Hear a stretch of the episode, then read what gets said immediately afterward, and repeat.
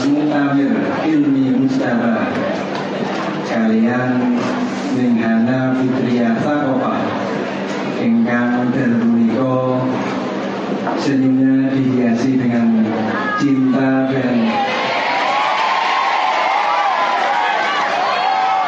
mudah-mudahan kebahagiaan beliau berdua segera menular kepada kita semua. Paling tidak semakin menjadikan majelis ini penuh dengan keberkahan, rahmatan dari Allah Subhanahu wa Ta'ala. Pertama marilah kita panjatkan puja dan puji syukur kehadirat Allah Subhanahu wa Ta'ala, karena malam ini dengan sebab bertemunya dua kekasih yang saling mencintai,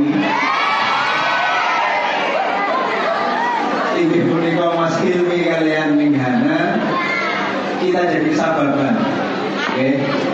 Atas rahmat berdua yang didatangkan dari Allah yang didapatkan mereka berdua itu menular dengan kepada kita semua, sehingga kita dapat berkumpul di sini dalam majelis thalabul ilmi yang akan disampaikan oleh beliau Gus Ulil Abshar-Abdalla dalam mengaji ikhya. Kalau tadi sempat dipaparkan oleh beliau pada malam hari ini. Kedua kalinya salawatullah wa salam munggu dia tetap keaturakan dumateng junjungan kula kali panjenengan sedaya menika Nabi Muhammad sallallahu alaihi wa alihi wasallam, karena beliaulah sebagai revolusi dan akbar yang telah merubah dunia dari jalan gelap gulita menuju jalan terang-terang dengan dasarnya agama Islam. Para hadirin sekalian yang berbahagia, malam ini kita akan bersama-sama menyimak pengajian kitab Ihya Ulumuddin yang akan disampaikan oleh beliau Agus Haji Ulil Abshar-Abdalla dengan bab pada Syaitan Bil Qalb yang akan dimoderatori oleh beliau Romi Haji Soekarno. Untuk itu, untuk menunjang kesuksesan acara malam hari ini, marilah kita buka dengan ummul Quran dengan harapan apa yang kita dapatkan menjadi ilmu yang barokah dan manfaat di dunia wal akhirah. Dan satu lagi permohonan kita semoga mempelai berdua ini punika Mas Hilmi dan Ning Hana dapat membina rumah tangga yang mawaddah sakinah warahmah ila akhir ila yaumil qiyamah, mendapatkan keturunan saleh dan salihah. Amin. Ala hadhihi ni'matul ladzina salihah wa lamana wa salafuna salihun al-fatihah.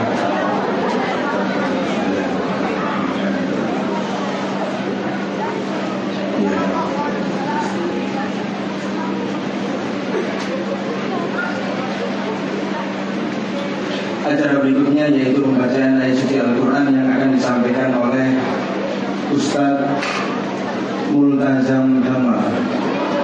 Kepada beliau kami persilahkan.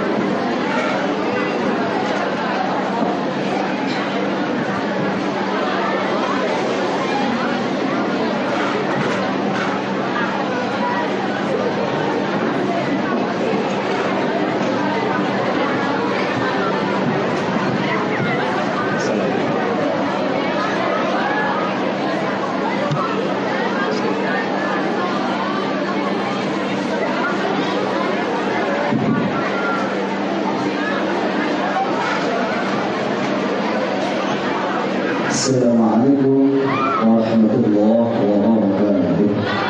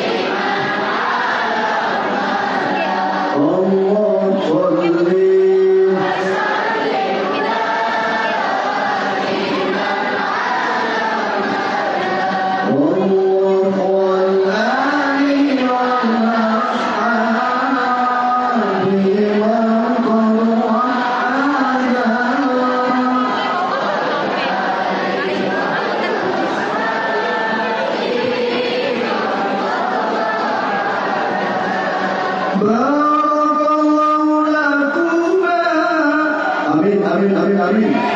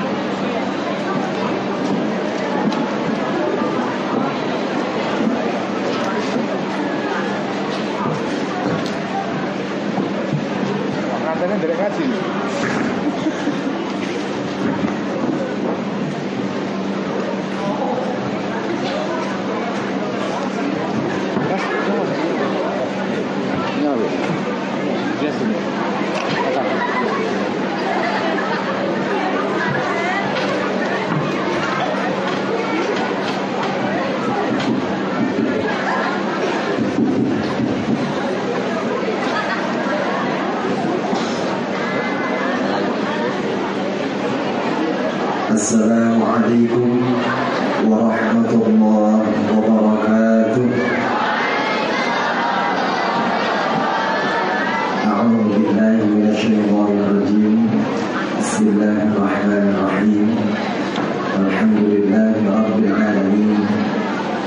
wassalatu wassalamu ala sayyidina Muhammad al-mab'uuthi rahmatan lil 'alamin wa ala alihi wa sahbihi ajma'in wa man tabi'ahum bi ihsanin ila yaumiddin amma ba'd.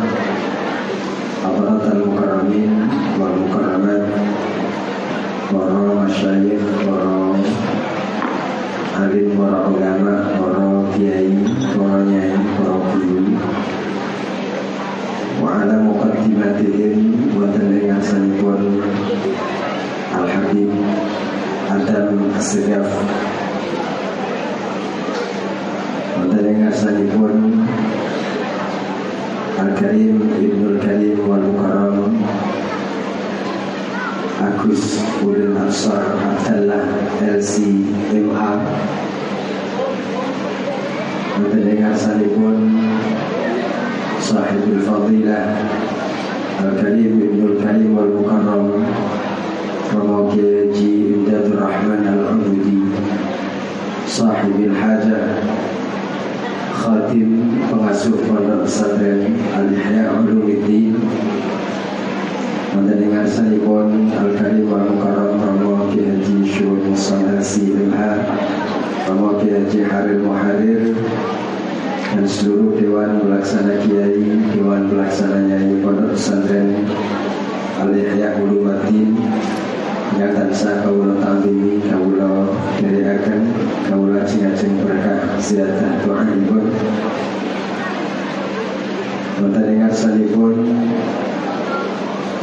yang berbahagia mempelai berdua Ning Hana Fitria Saqofa binta Kiai Intanul Rahman serta suami tercinta Agus Mu'atamir Hilmi Mujtaba bin Romo Kiai Ahmad Baydhami Syamsuri almarhum, pengasuh Pondok Pesantren Siratul Talibin Prabu Grobogan yang sangat saya cintai, kami banggakan, rekan-rekan santriwan santriwati Pondok Pesantren Al-Ihya Ulumuddin, Bapak Ibu hadirin hadirat jamaah pengajian Kopdar Ngaji Ihya bareng Gus Ulil Abshar-Abdalla rahimakumullah wa hadaniyakum ajma'in. Pada kesempatan yang sangat baik dan sangat membahagiakan ini, mari kita senantiasa memanjatkan puji-puji syukur kehadirat Allah Subhanahu wa Ta'ala atas limpahan hidayah, hidayah, riayah maupun taufik dan nikmatnya, yang mana karena semua itu pada sore malam hari ini kita bisa berkumpul bersama pada acara yang sangat-sangat baik ini, yaitu kopi darat ngaji Ihya bareng Gus Ulil Abshar-Abdalla, yang sekaligus juga merupakan hari di mana telah dilangsungkannya akad nikah antara Ning Hana Fitria Saqofa yang telah dinikahi dinikahkan kepada Agus Mu'atamir Hilmi Mujtaba yang berlangsung tadi pagi dengan sangat khidmat. Semoga akad nikah tersebut menjadi akdan mubarakan, Allahumma amin. Salawat salam semoga senantiasa tercurah kepada baginda Nabi Agung Muhammad sallallahu alaihi wasallam, keluarga, sahabat, dan seluruh pengikutnya. Bapak Ibu, rekan-rekan santriwan santriwati yang dimuliakan Allah Subhanahu wa Ta'ala, adalah kesempatan yang sangat berharga ini. Pada malam hari ini kita insya Allah akan mengikuti kopi darat ngaji Ihya bersama beliau Kiai Haji Ulil Abshar-Abdalla L C M A yang populer dengan sebutan Gus Ulil. Beliau sudah hadir di tengah kita. Sebetulnya beliau ghaniyun 'anit ta'rif, Tapi karena banyak rekan-rekan ini santriwan-santriwati yang memang agak jarang tahu dunia luar, Gus. Dunia dalam mereka tahu. Dunia dalam mereka tahu, tapi dunia luar masih sedikit, sehingga perlu saya mengenalkan diri dulu. Beliau mengenalkan beliau. Beliau adalah Kiai Haji Ulil Abshar-Abdalla L C M A. Abah beliau, kalau tidak salah ingat, Gus, adalah Simbah Kiai Haji Abdullah Irfai Pati. Dan beliau adalah merupakan menantu dari guru kita Kiai Haji Ahmad Mustafa Bisri, yang alhamdulillah di depan saya adalah istri tercinta beliau sebagai kameramen. Tepuk tangan untuk ibunya yang cantik.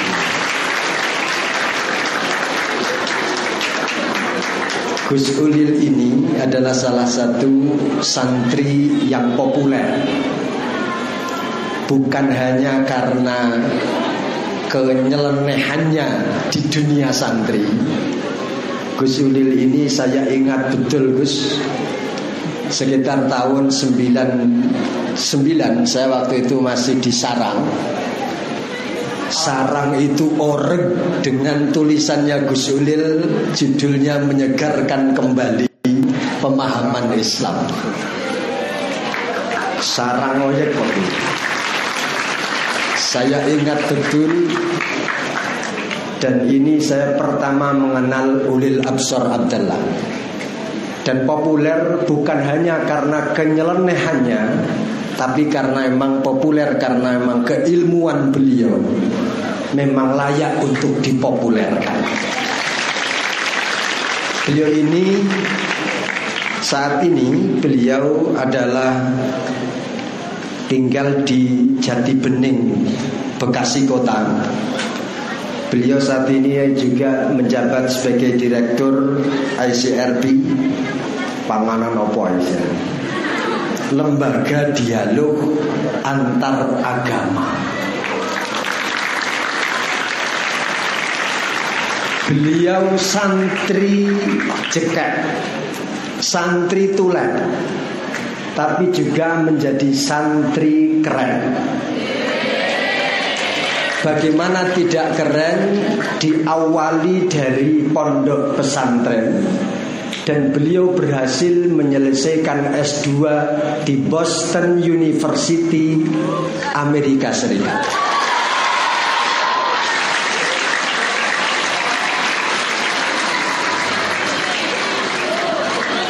Tapi L C beliau atau S satu beliau diraih di Lipia. Lipia itu salah satu lembaga pendidikan Wahabi. Wahabi. Aneh dong. Beliau ini pendiri jaringan Islam liberal, Jin, tapi mondoknya di pondok Wahabi. Tapi jangan khawatir, beliau bukan Wahabi. Bahkan saya ingat betul ketika beliau nguliti Wahabi, beliau mengatakan, saya tahu persis Wahabi karena saya sekolah di Libya, saya tahu dapurnya Wahabi. Ini semakin membuat beliau populer, dan pada malam hari ini alhamdulillah beliau ada di tengah-tengah kita.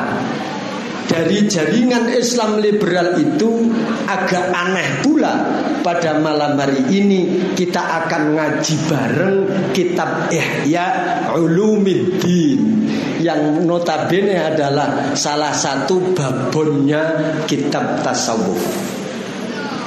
Perlu kami sampaikan, Gus, bahwa pondok pesantren kami ini bernama Pondok Pesantren al-Ihya Ulumuddin, karena memang muassis maupun penerus-penerusnya adalah para pecinta, pengagum Imam Ghazali, pecinta kitab Ihya Ulumuddin.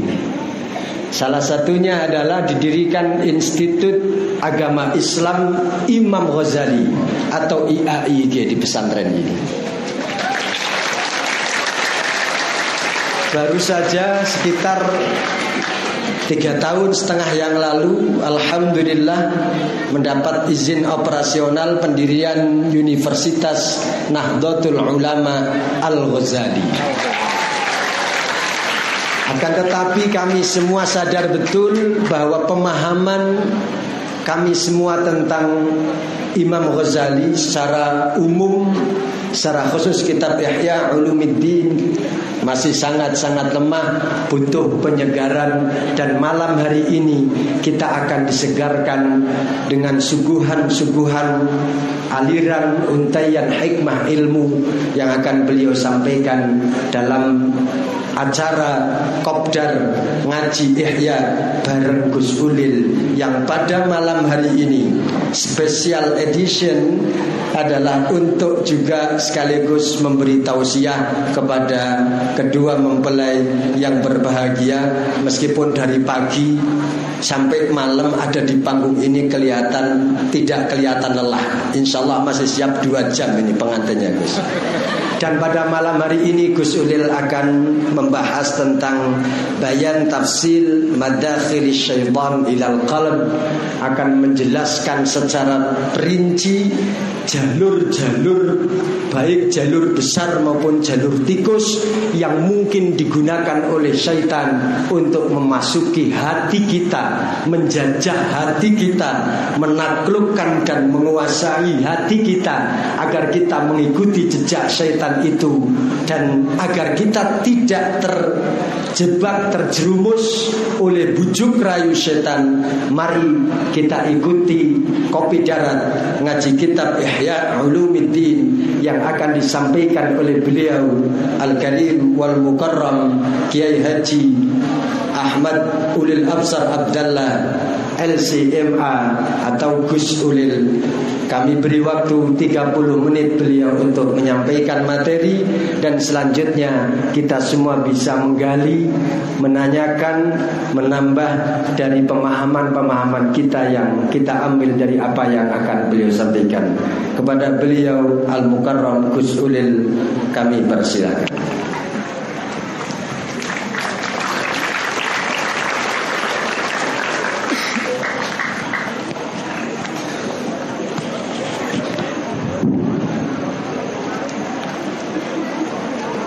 Assalamualaikum warahmatullahi wabarakatuh.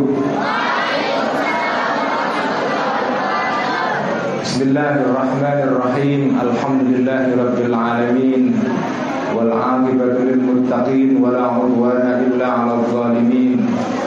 Wassalatu wassalamu ala asyrafil anbiya'i wal mursalin sayyidina wa maulana wa habibina Muhammadin wa ala alihi wa ashabihi wa man tabi'ahum bi ihsanin ila yaumiddin, amma ba'd. Para rawuh, para masyayikh, para kiai, para ulama, para santri, santriwan, santriwati yang saya cintai, malam ini kita akan ngaji kitab yang sangat penting, yaitu kitab Ihya Ulumuddin. Sebelum saya ngaji para santriwan dan santriwati, pertama-tama saya ingin menyampaikan rasa terima kasih dan syukur yang sedalam-dalamnya atas undangan yang diberikan kepada saya oleh Kiai Intanul Rahman Al-Abudi dan Ibu Wardah Sulima Sumita, ya, yang mengundang saya pada malam hari ini. Saya tidak menyangka bahwa saya diberi kesempatan untuk ngaji kitab Ihya di Pondok Ihya. Ini merupakan penghormatan yang luar biasa. uh, Saya kira pondok yang namanya Ihya Ulumuddin atau Al-Ihya Ulumuddin tidak banyak, ada beberapa. Tetapi yang namanya Al-Ihya Ulumuddin dibaca nasab ya. Kalau pakai ilmu nahwu itu hanya di Cilacap. Saya kira nggak ada di tempat lain. Ya. Jadi pondok yang namanya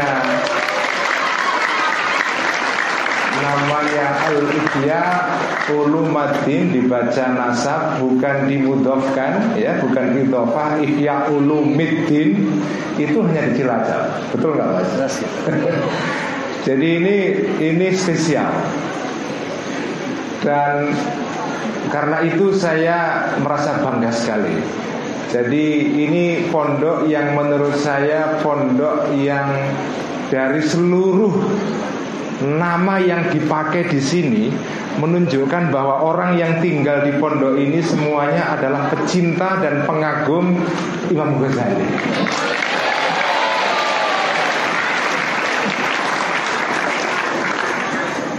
Mbak Inas, istri saya, mohon santri-santri ini di apa kameranya diarahkan ke sana, biar masuk T V.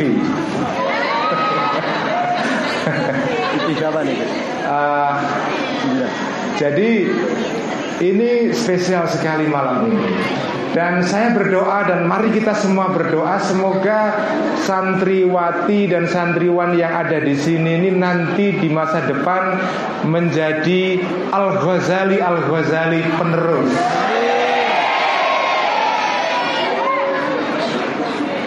Karena kalian mondoknya di Pondok Ihya dan seluruh lembaga di sini membawa nama Ihya, membawa nama Al-Ghazali. Jadi tugas para santri di sini harus bisa menghayati, ya, menginternalisasi apa itu semangat dan ajaran Imam Ghazali. Ya, itu harus harus difahami.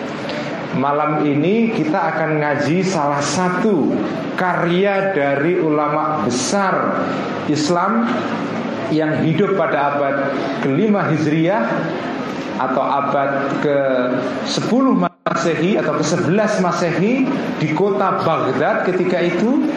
Malam ini kita kaji kitab Ihya ini.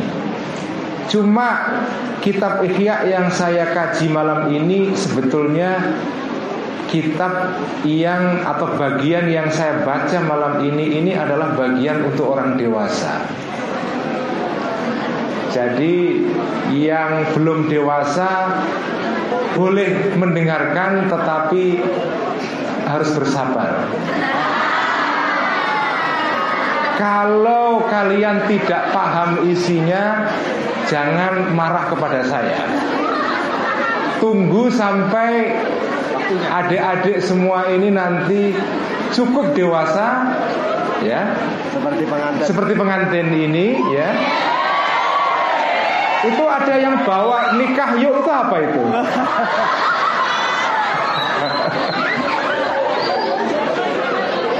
Emang nikah enak ya?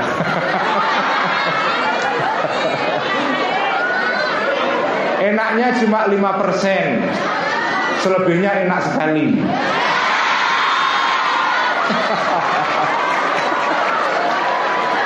Itu kata istri saya, bukan kata saya.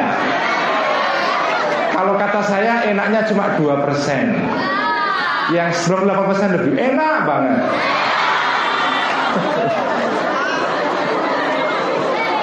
Jadi malam ini kita akan ngaji kitab Ihya, tetapi ini yang saya akan baca bagian untuk orang dewasa. Jadi yang yang sudah dewasa silahkan menyimak. Mari kita mulai. Saya akan baca kitab Ihya langsung ya. Semoga sudah mendapatkan uh, fotokopiannya, sudah ada semua. Mari kita mulai dengan menghadiahkan Al-Fatihah kepada muallif kitab ini yaitu Imam Ghazali. A'udzu billahi minasyaitonir rajim. Bismillahirrahmanirrahim. Ila ruhi nabiyina wa syirina Muhammadin sallallahu alaihi wasallam wa ila arwahil anbiya'i wal mursalin wa ila arwahil awliya'i syuhada'i wassalihin. وإلى أرواح أموال المؤلفين والمصنفين خصوصا مؤلف هذا الكتاب حجة الإسلام أبا حامد الغزالي رحمه الله وقدس الله سره ونفعنا بعلومه. شهد الله لهم الفاتحة. أعوذ بالله من الشيطان الرجيم. بسم الله الرحمن الرحيم. الحمد لله رب العالمين الرحمن الرحيم مالك يوم الدين إياك نعبد وإياك نستعين اهدنا الصراط المستقيم صراط الذين أنعمت عليهم غير المغضوب عليهم ولا الضالين.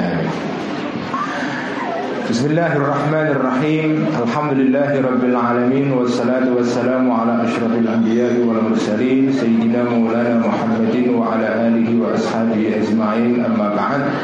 Faqala al-mu'allif rahimahullahu ta'ala wa nafa'ana bihi wa bi 'ulumihi fid-dharain amin rabbi yassir wa a'in. Bismillahirrahmanirrahim. Saya akan baca kitab Ihya pada halaman sembilan ratus sembilan.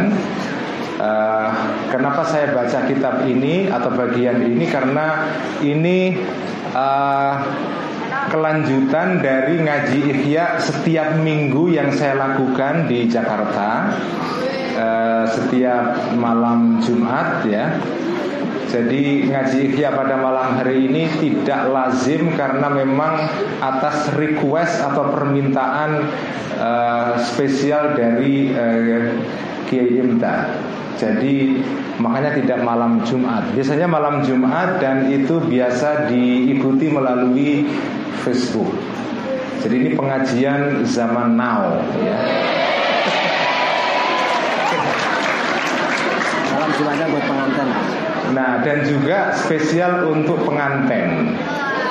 Dan memang eh, bab ini sesuai dengan kebutuhan pengantin baru untuk uh, menyongsong kehidupan rumah tangganya, ya, yang belum, yang masih lama nikahnya mohon bersabar ya, nanti akan sampai waktunya.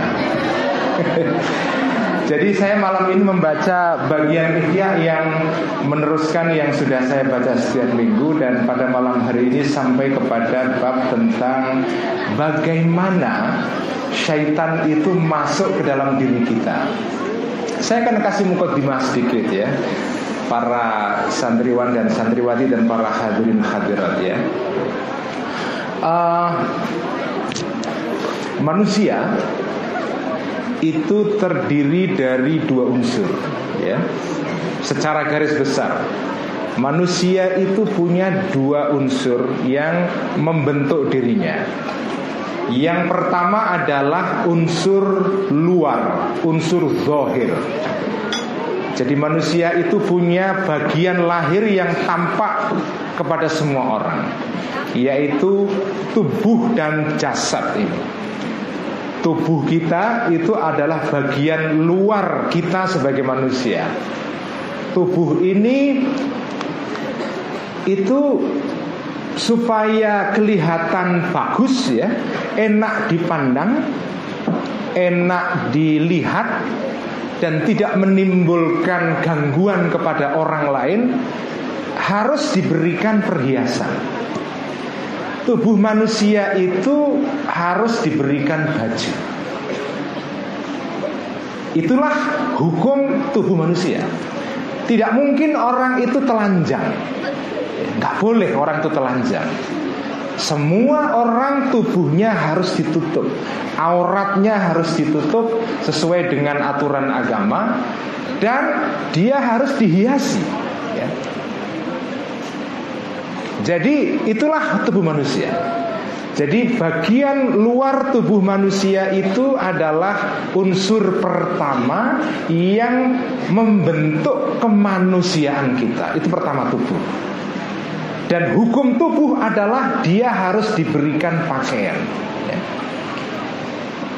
Bagian yang kedua adalah bagian dalam, yang sering saya sebut, ini istilah yang saya pakai, bagian jeroan ya. Ini bukan jeroan ayam ya, yang biasa kita santap di warung Tegal itu. Namanya ati dan ampela.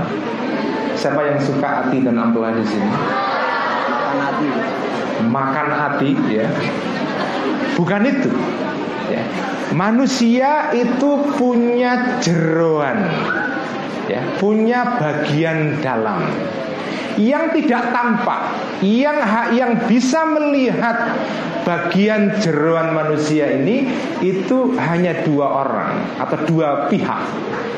Pertama adalah diri kita sendiri, yang kedua adalah Allah Subhanahu wa taala.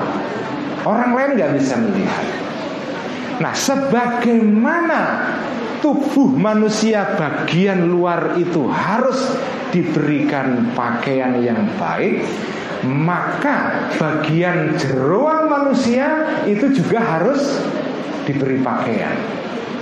Dan pakaian yang ada di dalam ini, kata Allah dalam Al-Qur'an, itu sebaik-baik pakaian. Walibasut taqwa dzalika khair. Ya, pakaian takwa dalam pakaian takwa itu bukan pakaian di luar. Pakaian takwa itu bukan baju luar ini. Pakaian takwa itu bukan jeans, bukan apa, bukan baju takwa juga. Baju takwa itu bukan libasut takwa itu, ya. Baju takwa itu yang dipakai adik-adik di sini ini itu baju luar, ya. Libasut takwa itu baju yang ada di dalam. Jadi jeroan manusia itu juga harus diberikan baju. Tidak boleh telanjang, ya. Tubuh manusia di luar tidak boleh telanjang, tubuh manusia di dalam juga tidak boleh telanjang, harus diberikan pakaian juga. Dan pakaian yang ada di dalam diri manusia itulah sebaik-baik pakaian.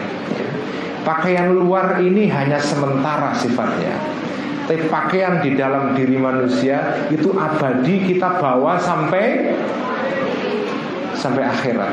Kita nanti bertemu dengan Allah itu nanti yang kita pakai itu bukan sarung B H S, ya, baju apa, alisan atau apalah itu, banyak sekali itu baju-baju yang mewah. Bukan, yang kita pakai adalah sarung jeroan, ya, sarung yang menutupi bagian jeroan manusia. Nah, tubuh manusia yang bagian luar ini juga biasanya sering sakit, bener nggak? Ya, kita sering masuk angin, ya, harus keroan, pijet, santri gudikan, gudikan. Kalau sekarang nggak ada santri gudikan, nggak ada Mbak Itah, ya. Kalau gudikan saya nanti protes Mbak Itah nanti. Nggak ada sekarang. Kalau santri zaman saya itu gudikan itu kebanggaan. Kalau tidak gudikan itu tidak ada stempelnya. Stempel santri adalah gudikan. Obatnya salep sembilan puluh sembilan, salep Asmaul Husna. Itu itu apa, stempel kesantrian zaman old, ya, bukan zaman now. Kalau stempel santri zaman now Facebook lain. Jadi tubuh manusia itu sering sakit, ya, sering mengalami cedera dan seterusnya. Kalau kita sakit kemana kita larinya? Ke dokter, kan? Ke dokter. Nah, tubuh kita yang di dalam, ya, yang kalau orang Jawa dalam filsafat Jawa disebut dengan badan alus, ada badan kasar di luar, ada badan alus di dalam diri kita, itu juga sering sakit. Sama, kalau tubuh kita sering masuk angin, sering linu, pegel dan segala macam, tubuh dalam diri kita juga sering masuk angin juga dan sering sakit juga. Kalau tubuh luar, kalau sakit kita bawa ke dokter. Kalau menurut Imam Ghazali itu disebut dengan tibbul abdan wal ajsad, ya, kedokteran badan dan jasad. Maka tubuh jeroan kalau sakit harus dibawa ke rumah sakit jiwa. Bukan, rumah sakit jiwa itu juga dokter badan juga itu. Dibawa ke dokter kejiwaan, tapi ini kejiwaan dalam pengertian rohani. Nah, dokternya dokter jiwa yang ngurusi jeruan manusia itu adalah para nabi. Itu yang disebut oleh Imam Ghazali sebagai tibbul qulub, ya, kedokteran hati manusia. Kitab Ihya bagian yang nanti akan saya baca ini sebentar lagi itu berkaitan dengan penyakit-penyakit hati, ya. Nah, Imam Ghazali mengatakan begini, adik-adik dan saudara-saudara sekalian, mengutip hadis Kanjeng Nabi. Nabi bersabda, semua manusia, ya, semua manusia, likulli insanin syaitan. Setiap manusia itu punya syaitan yang nongkrongi dia. Semua orang, tanpa terkecuali. Kemudian waktu Nabi bersabda begitu, itu sahabat bertanya, Nabi, kalau semua orang, semua itu kan dalam bahasa balaghahnya itu artinya istighraq, ya. Semua, everybody has his or her own devil atau syaitan, ya. Bisa bahasa Inggris saya, sekolahnya di Amerika. Santri Amerika. Kepengen sekolah di Amerika nggak? Harus belajar, ya, yang keras. Maksudnya bukan teriak-teriak, bukan.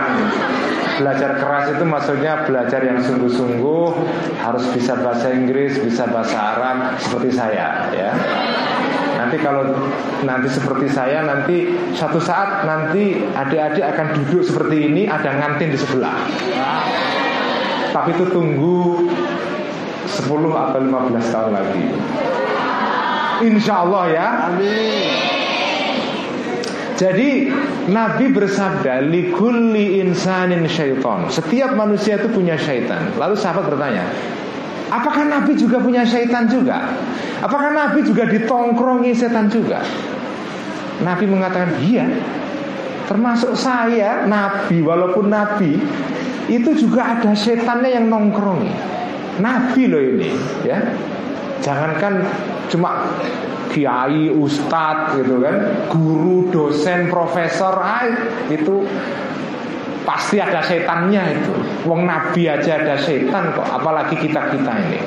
Dan setan itu apa ya?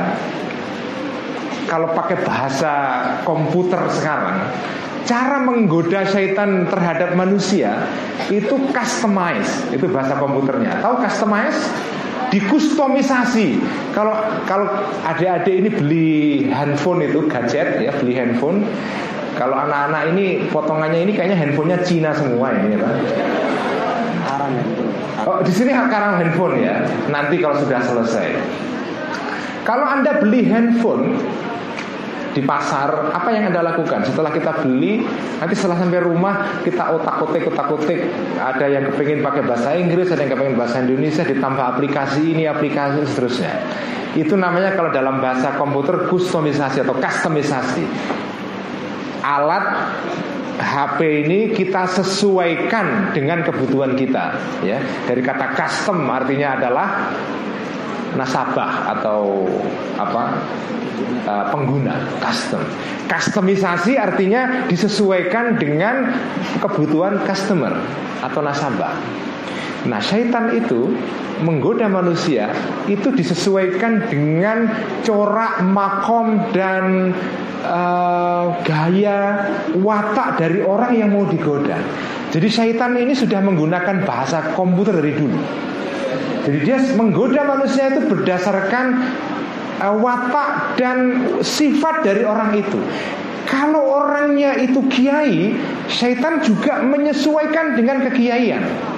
Jadi ada syaitan yang khusus apa diberikan apa itu tupoksinya, kalau bahasa D P R mana Pak Muslimin, nah, itu ada setan yang tupoksinya itu menggoda kiai, ada ada setan yang tupoksinya hanya khusus menggoda anggota D P R, ada juga itu.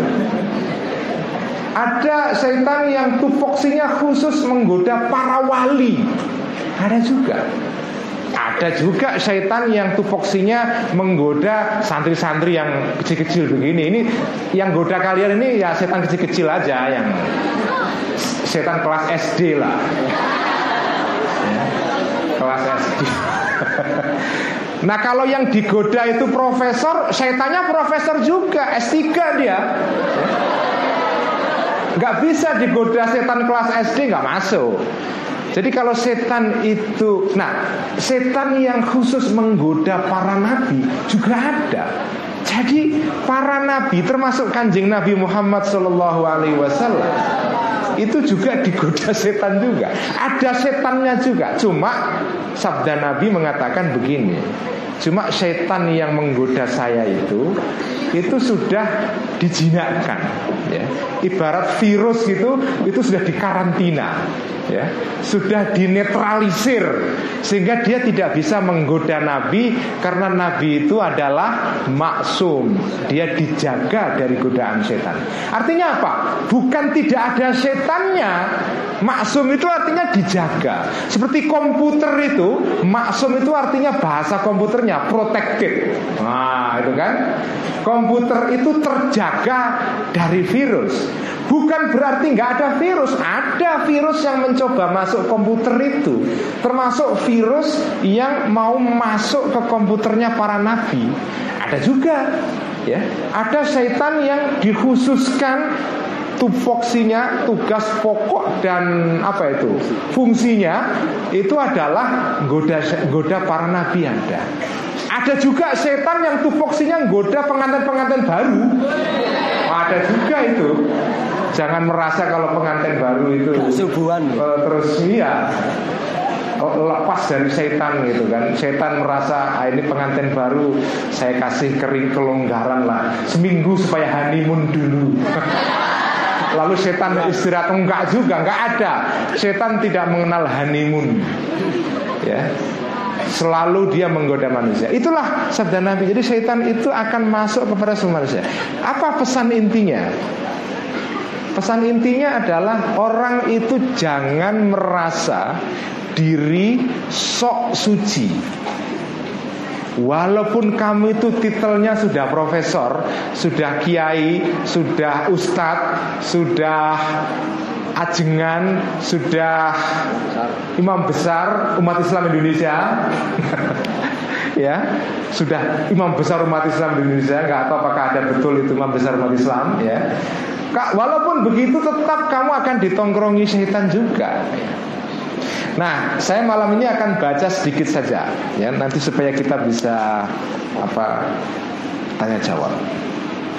Bismillahirrahmanirrahim. Bayanu tafsili madakhilis syaitani ilal qalbi. Bayanu ay hadza bayanu tafsili madakhilis syaitani. Ini adalah keterangan bayan tentang Uh, tafsil ring uh, apa itu detail dan penjelasan yang rinci, ya, keterangan rinci tentang madakhilis syaitani, jalan-jalan masuk syaitan. Masuk kemana? Ila al-qalbi, ya, ta'alluqnya ila kepada kata madakhil, ila al-qalbi kepada hati manusia, kepada kalbu. Kata kalbu di dalam kitab Ihya itu sebetulnya artinya bukan hati. Jangan keliru. Al-qalbu di dalam pengertian Imam Ghazali itu artinya lebih dari sekedar hati. Karena kalau hati itu biasanya seringkali kalau orang bilang hati itu yang ditunjuk sini, sini apa apa sini? Hah? Sini kan, tengah ini. Kalau kita bilang hati, hatiku sakit karena diputus pacar. Itu nunjuknya sini apa sini? Apa sini? Sini kan? Sakitnya tuh di sini. Sakitnya tuh di sini. Emangnya pernah mengalami begitu mbak-mbaknya ini? Jadi kalbu itu menurut Imam Ghazali artinya bukan sekedar hati. Kalbu itu artinya adalah um, fakultas atau kemampuan manusia yang sifatnya adalah e, mental, ya, ada dalam diri manusia yang menyangkut dua aspek atau bahkan tiga aspek sekaligus. Kemampuan rasional yang ada dalam otak, kemampuan emosional dalam pengertian hati ini, dan juga kemampuan untuk mengendalikan tindakan, ya, psikomotorik, ya. Jadi pengertian kalbu di dalam konsep Al-Ghazali itu menyangkut tiga aspek itu, aspek kognitif, emosional, dan psikomotorik. Itu tiga-tiganya. Karena itu al-qalbu kalau diartikan sebagai hati itu tidak tepat sebetulnya. Memang kata al-qalbu kalau di pondok itu artinya hati, tapi Al-Ghazali itu mengartikannya tidak sekedar hati, tapi kognitif dan juga emosional, pikiran dan juga hati. Karena itu kalau kita bilang al-qalbu itu sini dan sini sekaligus, ya. Itu itu pengertian al-qalbu. Jadi ini adalah penjelasan tentang bagaimana cara syaitan itu masuk ke dalam eh, kalbu manusia. I'lam, ketahuilah. I'lam, ketahuilah. Anna mithalal qalbi, sesungguhnya Sesungguhnya contoh atau kiasan kalbu, kalbu manusia, adalah mithalu khisnin, seperti atau seperti uh, benteng, ya. Mithalu khisnin adalah seperti benteng. Kalbu manusia itu seperti benteng. Wasyaitonu, dan syaitan, ya, kekuatan jahat, evil force, ya, yang disebut dengan syaitan, itu adalah aduun, adalah apa? Artinya aduun, musuh, ya. Yuri itu yang menginginkan, an yadkhula, untuk masuk, al-khisna, kepada benteng tadi itu. Setelah dia masuk, fayamlikahu, ya, fayamlika, maka menguasai, ya, syaitan tadi itu, hu, terhadap benteng tadi itu. Wayastaulia, dan memerintah atau menguasai juga syaitan tadi alaihi, terhadap benteng. Jadi menurut Imam Ghazali, kalbu manusia itu dikiaskan, dimetaforkan, dianalogikan, ya, dengan benteng. Benteng. Benteng itu apa sih? Benteng itu adalah tempat yang biasa dipakai untuk melindungi diri dari apa? Serangan musuh. Jadi kalbu manusia itu mithalu khisnin, seperti benteng, seperti fort, ya, benteng.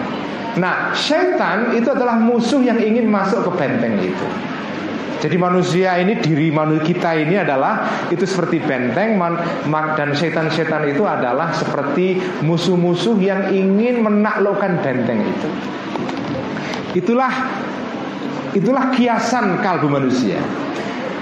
Wala yaqdir, dan tidak berkuasa, ya, seseorang, maksudnya hamba atau orang.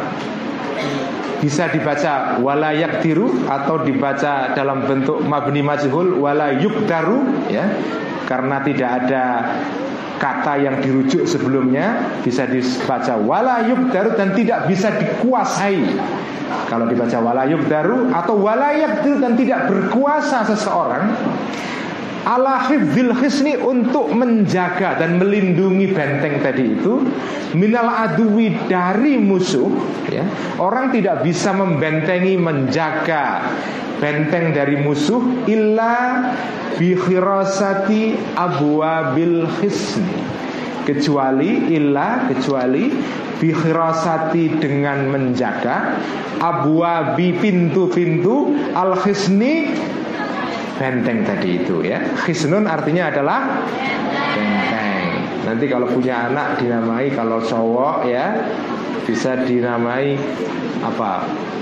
Khisnuddin, nah, bentengnya agama. Usulan nama buat mas pengantin nanti kalau punya anak, kalau cowok. Kalau cewek nggak tahu namanya, Al-Hasinah. Nah, Mbak Hasinah, Mbak yang protected, nah, yang dibentengi dari virus. Jadi illa bi khirasati abwabil khisni, kecuali dengan menjaga pintu-pintu benteng, wa madakhilihi, dan jalan-jalan masuk benteng tadi itu, wa mawadhi salmihi, dan tempat-tempat bolongnya atau celahnya benteng itu, ya. Jadi kalau benteng itu mau dijaga supaya tidak dimasuki musuh, caranya bagaimana? Ya harus dijaga. Kalau ada celah ditembel, kalau ada yang bolong ditutup. Itulah cara menjaga benteng. Begitu juga manusia, kalau kita ingin melindungi diri dari virus setan, ya, kita harus menjaga kalbu kita dengan cara meneliti apakah ada bolong-bolong di dalam kalbu kita atau tidak. Walayak biru, dan tidak berkuasa ala khirasati abwabihi, untuk menjaga pintu-pintunya benteng tadi itu, ya, tidak bisa menjaga, tidak berkuasa. Man, orang, ya, layadri, yang tidak mengetahui abwabahu, terhadap pintu-pintunya benteng. Orang tidak bisa menjaga benteng kalau tidak tahu pintu-pintunya benteng, karena biasanya musuh masuk lewat pintu, ya. Orang itu masuk lewat pintu, bukan lewat atap, ya. Jadi kalau kamu mau menjaga rumah, mau menjaga benteng, ketahuilah dulu pintunya di mana. Kalau nggak tahu pintunya, bagaimana kau bisa menjaga rumah itu dari ancaman maling-maling? Nggak bisa. Karena itu fahimayatul qalbi. Nah, ini saya akan berikan komentar sedikit. Ini buat yang dewasa, ya, yang anak-anak istirahat dulu. Ya. Nggak boleh ngantuk tapi, ya. Ini kalau kita baca, terutama teman-teman yang suka dengan Al-Ghazali, kalau kita baca ulasan ini menarik. Al-Ghazali itu adalah ulama yang ahli mantik, ya, ahli ilmu logika. Beliau menulis buku khusus mengenai logika yang judulnya Mi'yarul Ilm.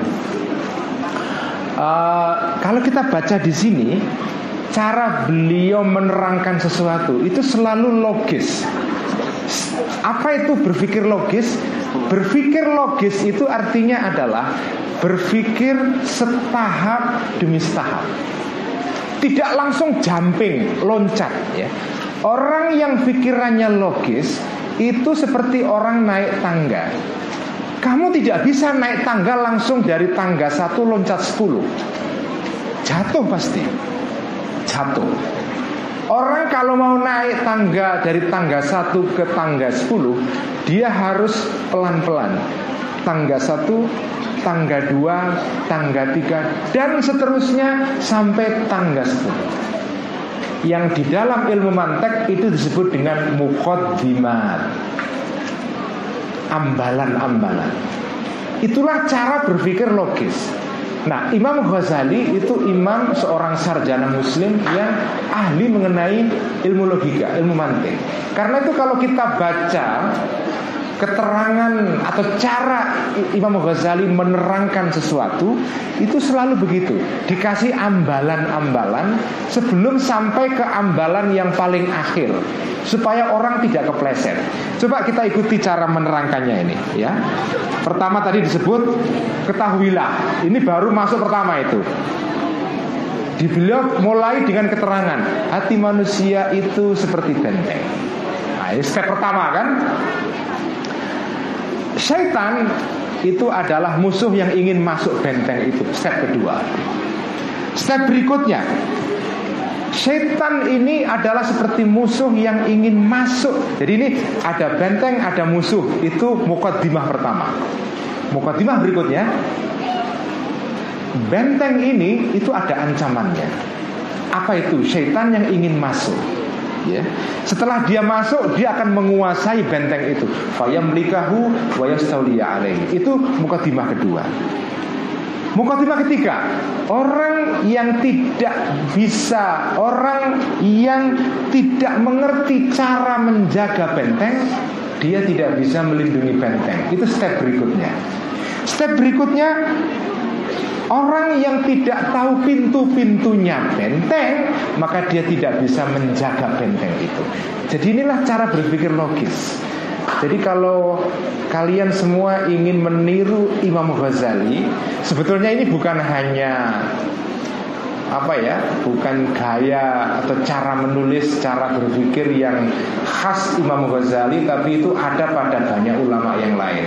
Tapi intinya adalah kalau mau berpikir secara logis, maka ikutilah cara Imam Ghazali ini, step demi step ya. Jadi orang yang tidak mengerti pintu-pintunya benteng, maka dia tidak bisa menjaga benteng itu. Oleh karena itu fahimayatul qalbi, maka menjaga kalbu manusia min waswasi syaitani, dari waswasnya syaitan, hukumnya wajibatun, adalah wajib. Jadi menjaga benteng kita itu wajib.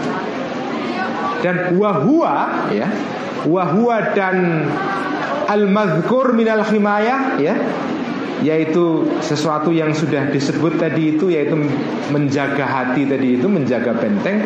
Fardu ainin adalah fardu ain, fardu yang sifatnya individual, wajib bagi semua orang secara individual ya. Setiap orang wajib menjaga benteng kita masing-masing. Fardu ainin ala kulli abdin, atas semua hamba, mukallafin yang mukallaf ya. Jadi menjaga benteng itu hukumnya wajib. Nah ini ini ini bagian berikutnya itu juga menarik. Ini sesuai dengan tradisi usul fikih dalam pesantren. Wa ma la yutawassalu illa ilal wajibi illa bihi fahuwa aidun wajibun.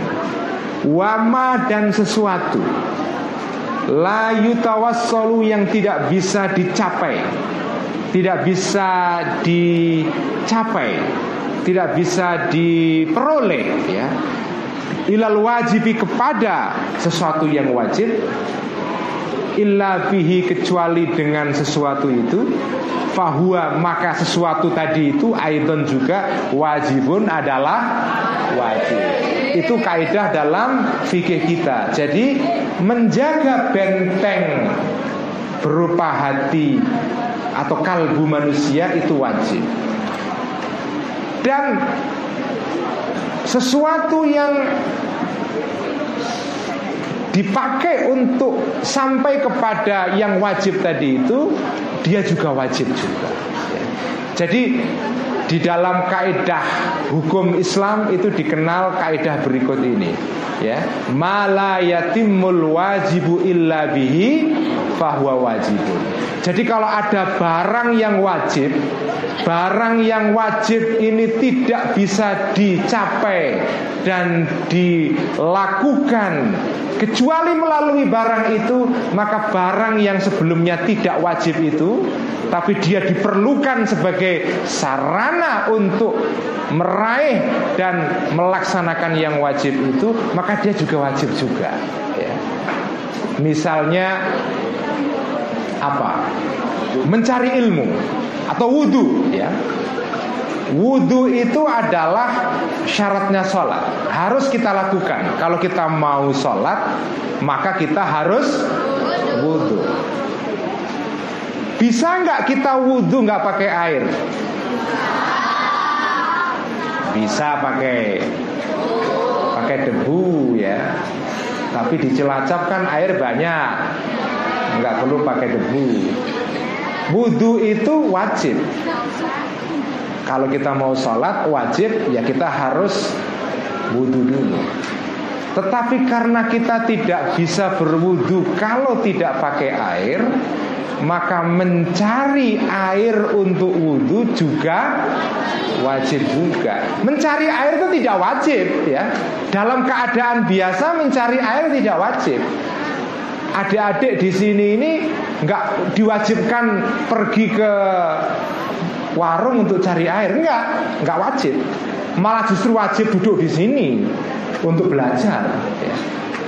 Tapi kalau pas wudu, mencari air yang sebelumnya tidak wajib menjadi wajib. Itu makna dari istilah kaidah ma la yatimul wajibu illa bihi fahuwa wajibun. Itu nanti kalau adik-adik sudah ngaji usul fikih nantilah ya. Malam ini sabar dulu.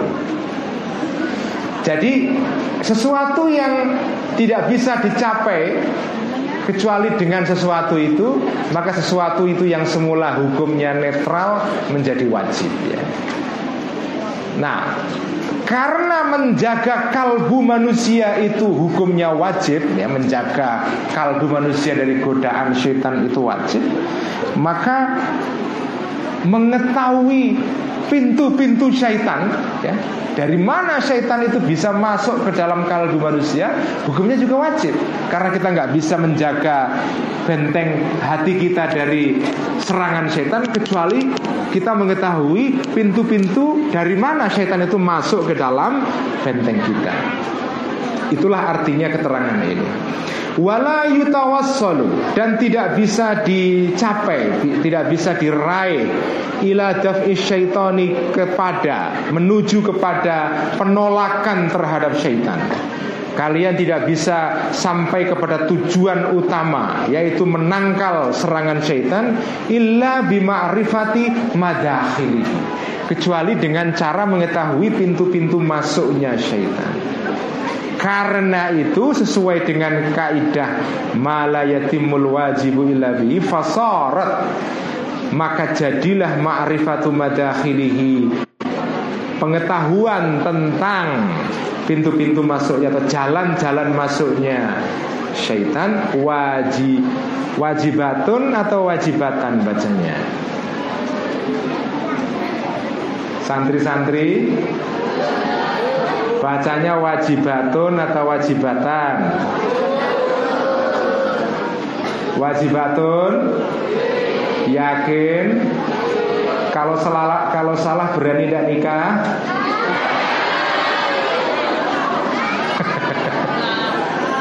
Salah saudara-saudara, awas loh kamu nggak nikah nanti loh.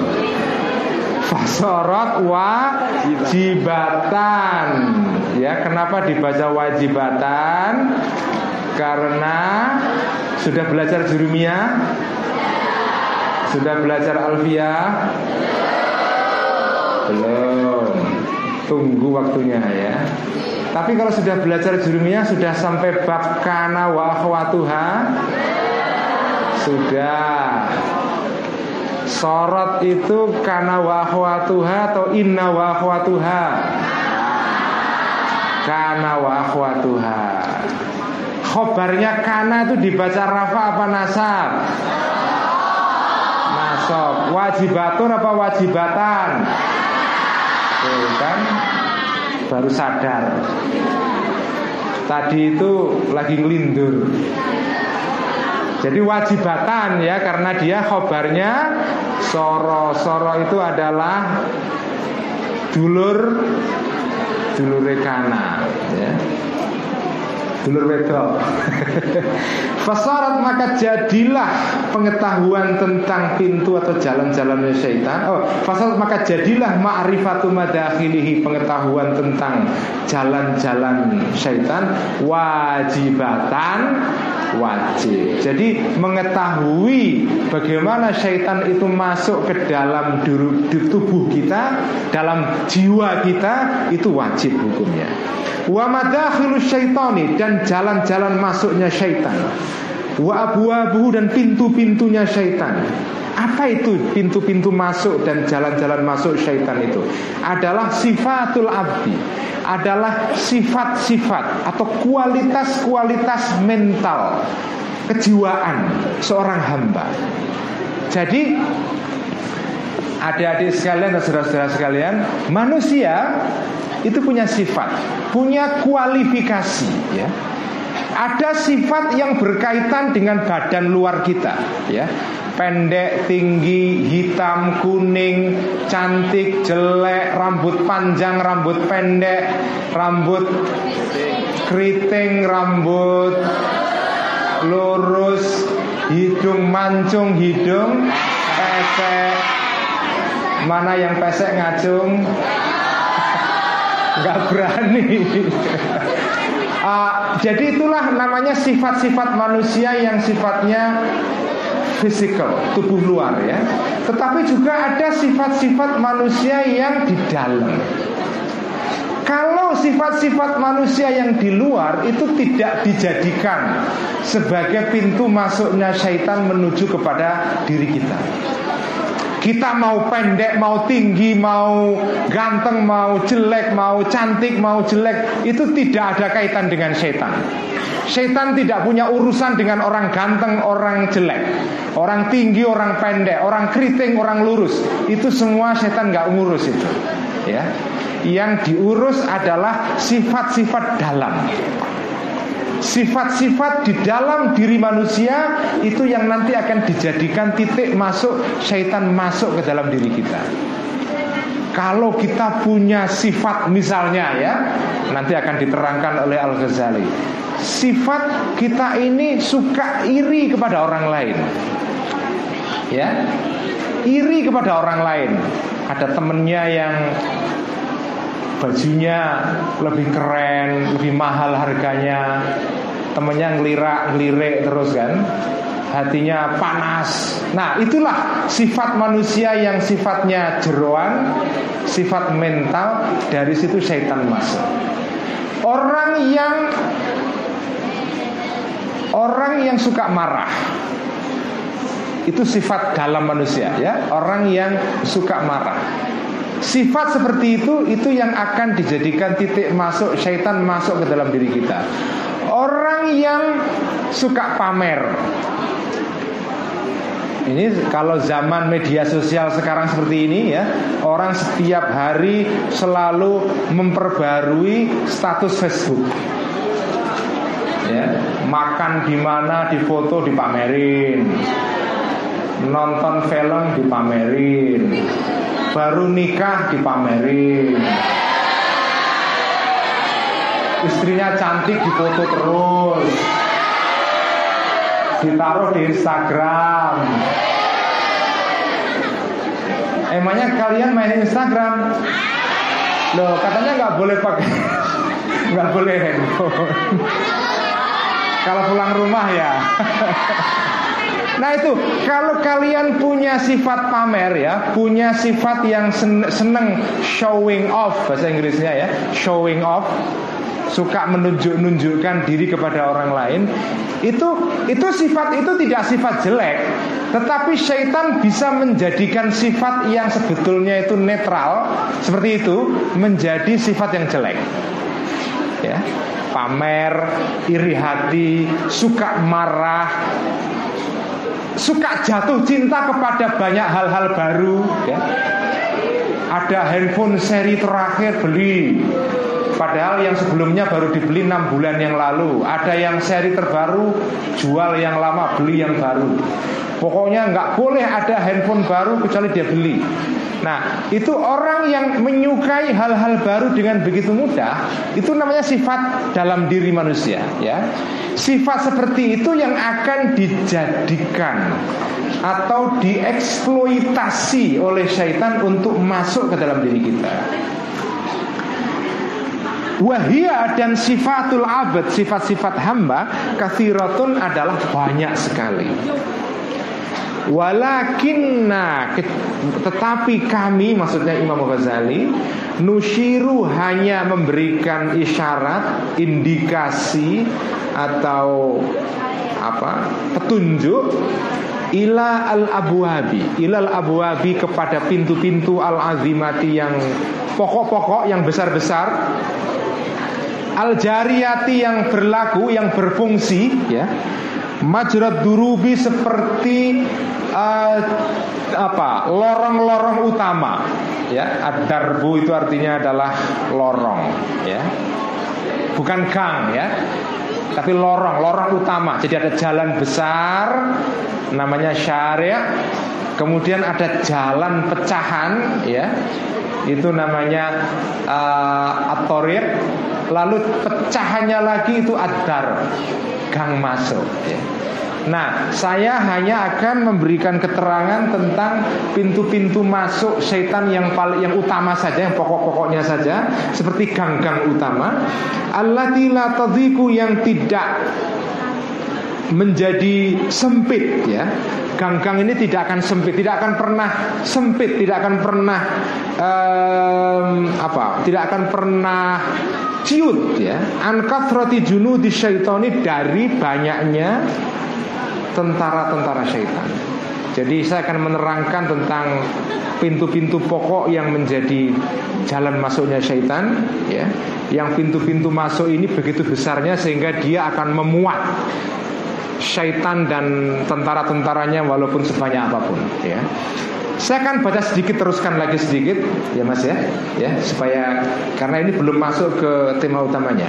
Famin Abu Abihi, dan dan termasuk di dalam atau termasuk dari pintu-pintunya syaitan al-azimati yang pokok-pokok yang besar-besar adalah al-ghadabu, adalah apa? Ghadab, sifat marah, wasyahwatu, dan sifat syahwat, menyenangi sesuatu. Jadi salah satu pintu besar di mana setan itu menjadikannya sebagai jalan masuk untuk menguasai manusia, menguasai bentengnya manusia yang disebut dengan al-qalb itu adalah dua.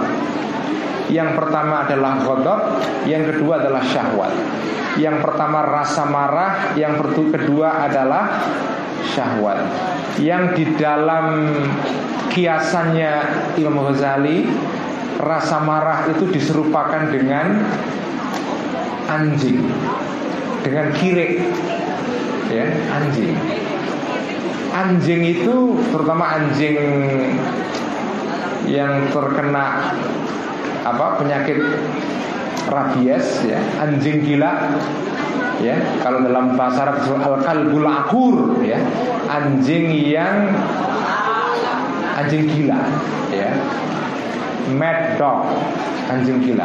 Anjing gila itu anjing yang seperti dikuasai oleh rasa marah, dan ketika anjing itu gila, dia akan menggigit semua orang tanpa kontrol. Agresif, ya. Ciri khas dari rasa marah adalah agresif. Orang itu cenderung untuk menyerang orang lain. Itu adalah pintu pertama. Dan itu pintu yang paling berbahaya. Pada setiap manusia itu ada pintu yang satu ini, ya. Rasa marah yang kadang susah dikontrol, sehingga itu menjadi alat syaitan untuk menguasai kita. Nah, kedua adalah syahwat, kemauan, kehendak, ya. Atau desire dalam bahasa Inggrisnya, ya. Desire atau keinginan, yang oleh Al-Ghazali itu dikiaskan dengan babi. Babi itu punya apa? Kecenderungan makan secara tanpa kontrol, ya. Jadi manusia dalam dirinya itu ada anjing, ada babi. Setiap dalam diri kita, kita itu punya anjing dan punya babi yang nongkrong dalam diri kita. Kalau anjing dan babi ini tidak kita kontrol, kita kisah, kita kasih makan terus menerus, artinya kalau kita tidak bisa mengontrol rasa marah kita, tidak bisa mengontrol nafsu kita untuk menyenangi sesuatu, ya, nafsu mengkonsumsi barang yang sekarang disebut dengan konsumerisme, kalau itu kita biarkan, maka anjing dan babi kita itu menjadi gemuk, ya. Karena itu seperti dibasmi makan. Karena itu kata Nabi, sabda Nabi dalam sebuah hadis yang dikutip juga oleh Al-Ghazali dalam bagian sebelumnya, orang yang beriman itu syaitannya itu kurus, kayak mas moderator ini. Kalau yang orang yang tidak punya iman, yang nggak bisa mengontrol diri, itu syaitannya gemuk kayak saya di sini, ya. Jadi kalau orang, jadi gini, kamu pilih setan kamu yang gemuk atau kamu yang gemuk? Hah? Kalau kita tidak bisa mengontrol diri kita, maka syaitan kita menjadi gemuk. Tapi kalau kita bisa mengontrol diri kita, maka syaitan kita menjadi kurus. Itu yang disebut oleh Nabi, al-mu'minu yundi syaitonahu. Orang yang beriman itu membuat kurus syaitonnya, kekuatan jahat yang ada pada dirinya. Dengan cara apa? Dengan cara mengontrol dua kekuatan yang berbahaya dalam diri manusia, Yang pertama adalah kekuatan marah, dan kedua adalah kekuatan uh, syahwat. Fa innal ghadaba, karena sesungguhnya rasa marah, huwa ghadab, adalah ghaulul akli, adalah hantunya akal. Rasa marah itu adalah hantunya akal, adalah monsternya akal, itu ghaul ya. Al-ghaul artinya adalah monster. Kalau orang marah, maka akalnya tertutup oleh monster ini, sehingga hilang akalnya itu. Wa idza dha'ufa, dan ketika menjadi lemah, jundul akli, tentaranya akal. Jadi akal manusia itu punya tentara yang menjaga dia. Ketika tentaranya akal itu lemah, maka hajama, menyeranglah jundus syaitani, tentara syaitan.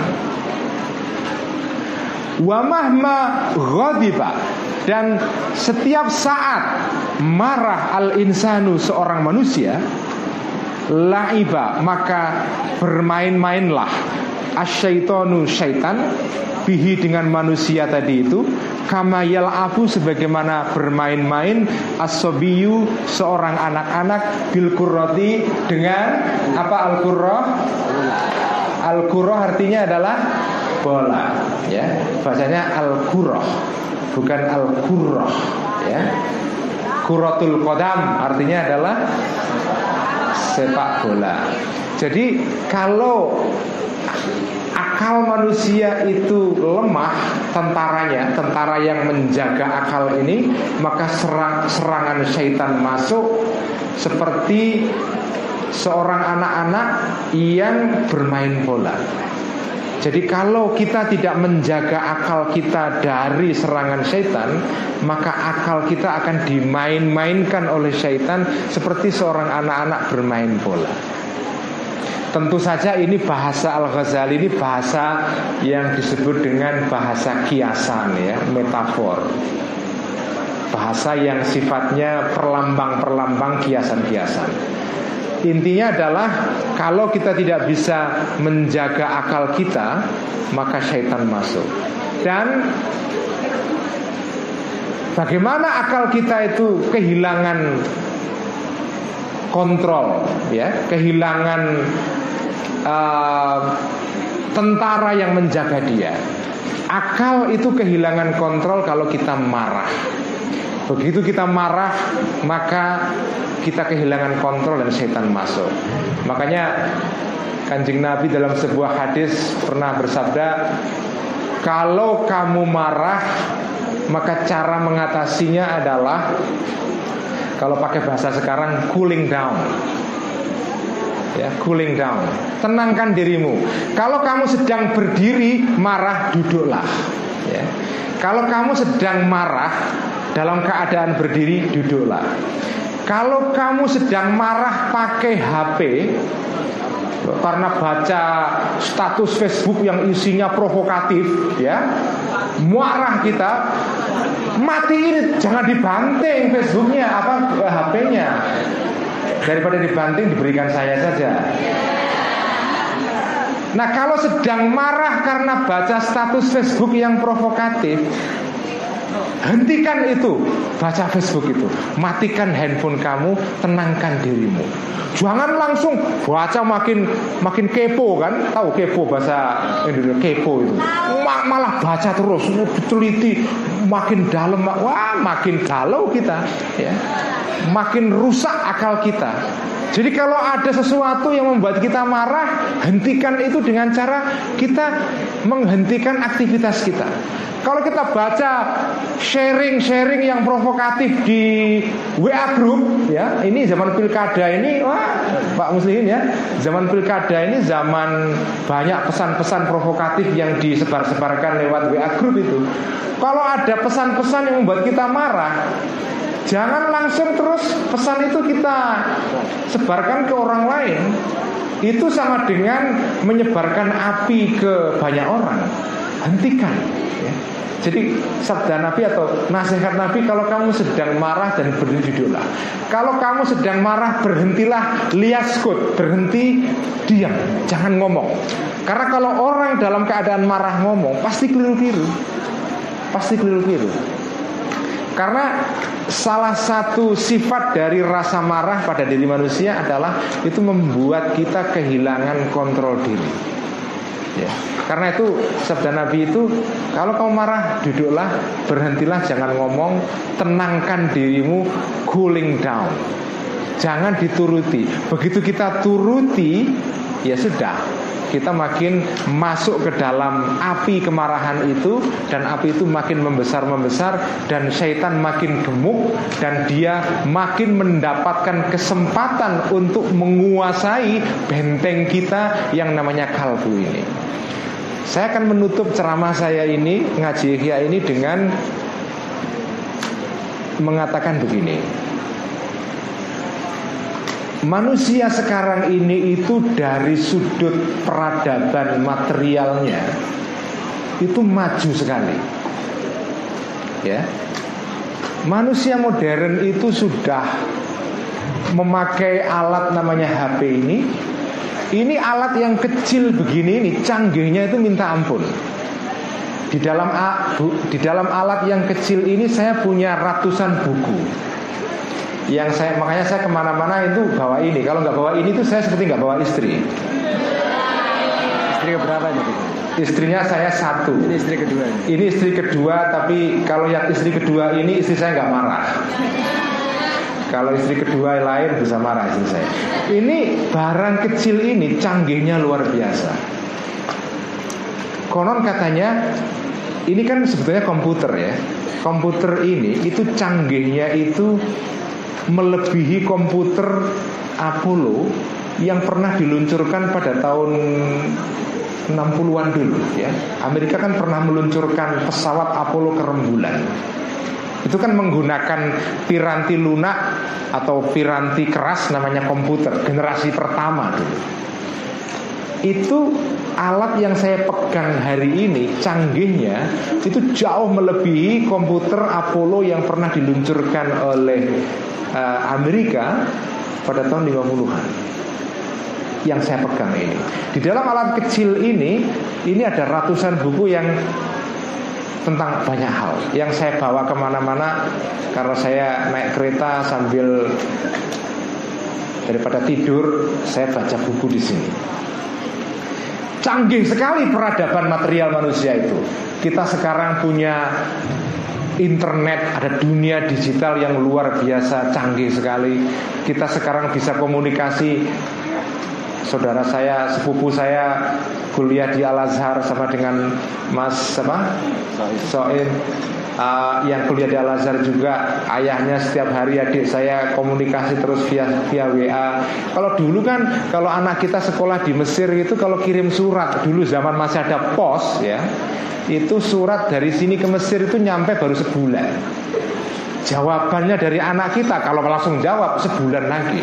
Kalau anaknya delewer ya, jawabnya lambat, nggak duit duit, bisa setengah tahun baru ada jawaban. Sekarang kirim W A langsung ada jawaban. Bahkan bisa video call. Setiap saat kita bisa melihat anak kita di mana saja walaupun itu jauh. Luar biasa dunia kita sekarang ini. Saya ini mengalami dua generasi. Generasi ketika ngetik dulu pakai ketik brother itu, brother. Pak Muslim masih menangi ya, masih ketak-ketik, ketak-ketok, ketak-ketok yang kalau seret, ketak-ketok, seret. Kalau lupa apa ngesretin itu apa hilang tulisannya itu, karena itu kan kalau mau ganti spasi harus di seret gitu kan. Sekarang kita punya komputer yang canggihnya luar biasa. Setiap mahasiswa sekarang punya komputer. Dulu zaman saya yang punya ketik brother itu itu hanya sedikit orang. Perkembangan teknologi luar biasa. Tetapi perkembangan teknologi ini tidak membuat manusia dari sudut batinnya itu berubah banyak. Manusia itu dari dulu sampai sekarang walaupun ada perubahan radikal di dalam teknologi, itu nggak beda jauh dari sudut jeroannya. Masalah manusia dari dulu itu sama. Iri, dengki, marah, cinta, kekecewaan, frustrasi, alienasi, kecewa, itu semua sama. Orang zaman Nabi Adam dulu sebelum ada komputer, atau Nabi Adam kejauhan lah, zaman almarhum Al-Maghfurlah Kiai Badawi misalnya, sebelum ada dunia digital sekarang ini, sebelum ada W A, belum ada internet segala macam, sampai sekarang ini sama problemnya. Orang itu mengalami frustrasi, orang itu mengalami rasa dengki, rasa iri, marah, membenci orang lain. Itu semua sama. Zaman jahiliyah Nabi sampai sekarang sama. Jahiliyah dulu dengan jahiliyah sekarang itu nggak beda. Apa itu cirinya zaman jahiliyah itu? Cirinya zaman jahiliyah adalah, ini kalau kita ingat, kalau kita baca Siratun Nabi atau sejarah Nabi, biografi Nabi, cirinya zaman jahiliyah itu adalah orang jahiliyah itu bukan artinya bodoh dalam pengertian orang nggak punya ilmu loh. Orang Arab zaman itu bukan bodoh, ya.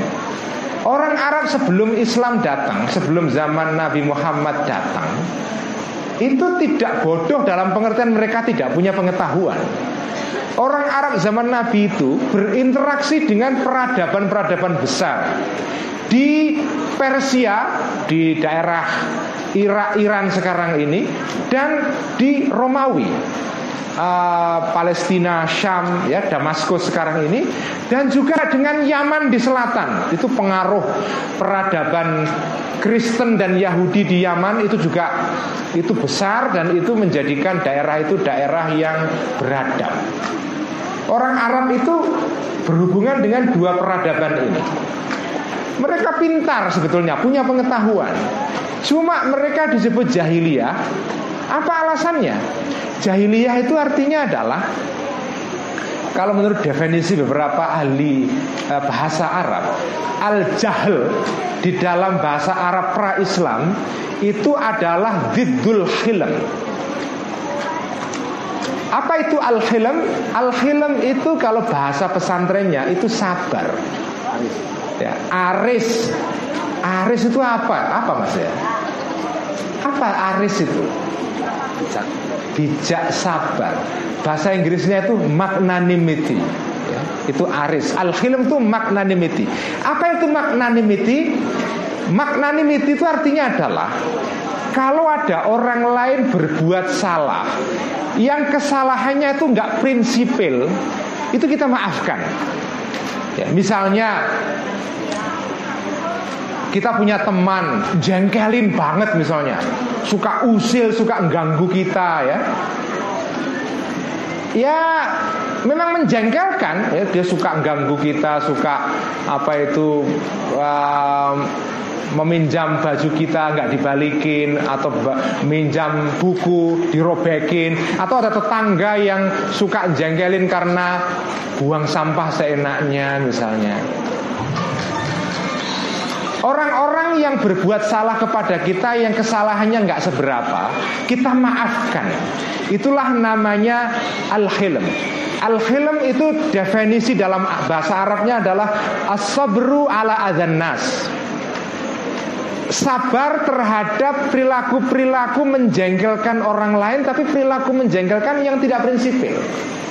Nah, jahiliyah itu artinya adalah tidak kuasa menahan diri untuk menghadapi perilaku-perilaku yang menjengkelkan dari orang lain itu. Begitu ada tindakan yang salah dari orang lain, sedikit saja kita marah. Contoh yang paling bagus adalah orang nonton bola sekarang. Itu contoh jahiliyah modern itu.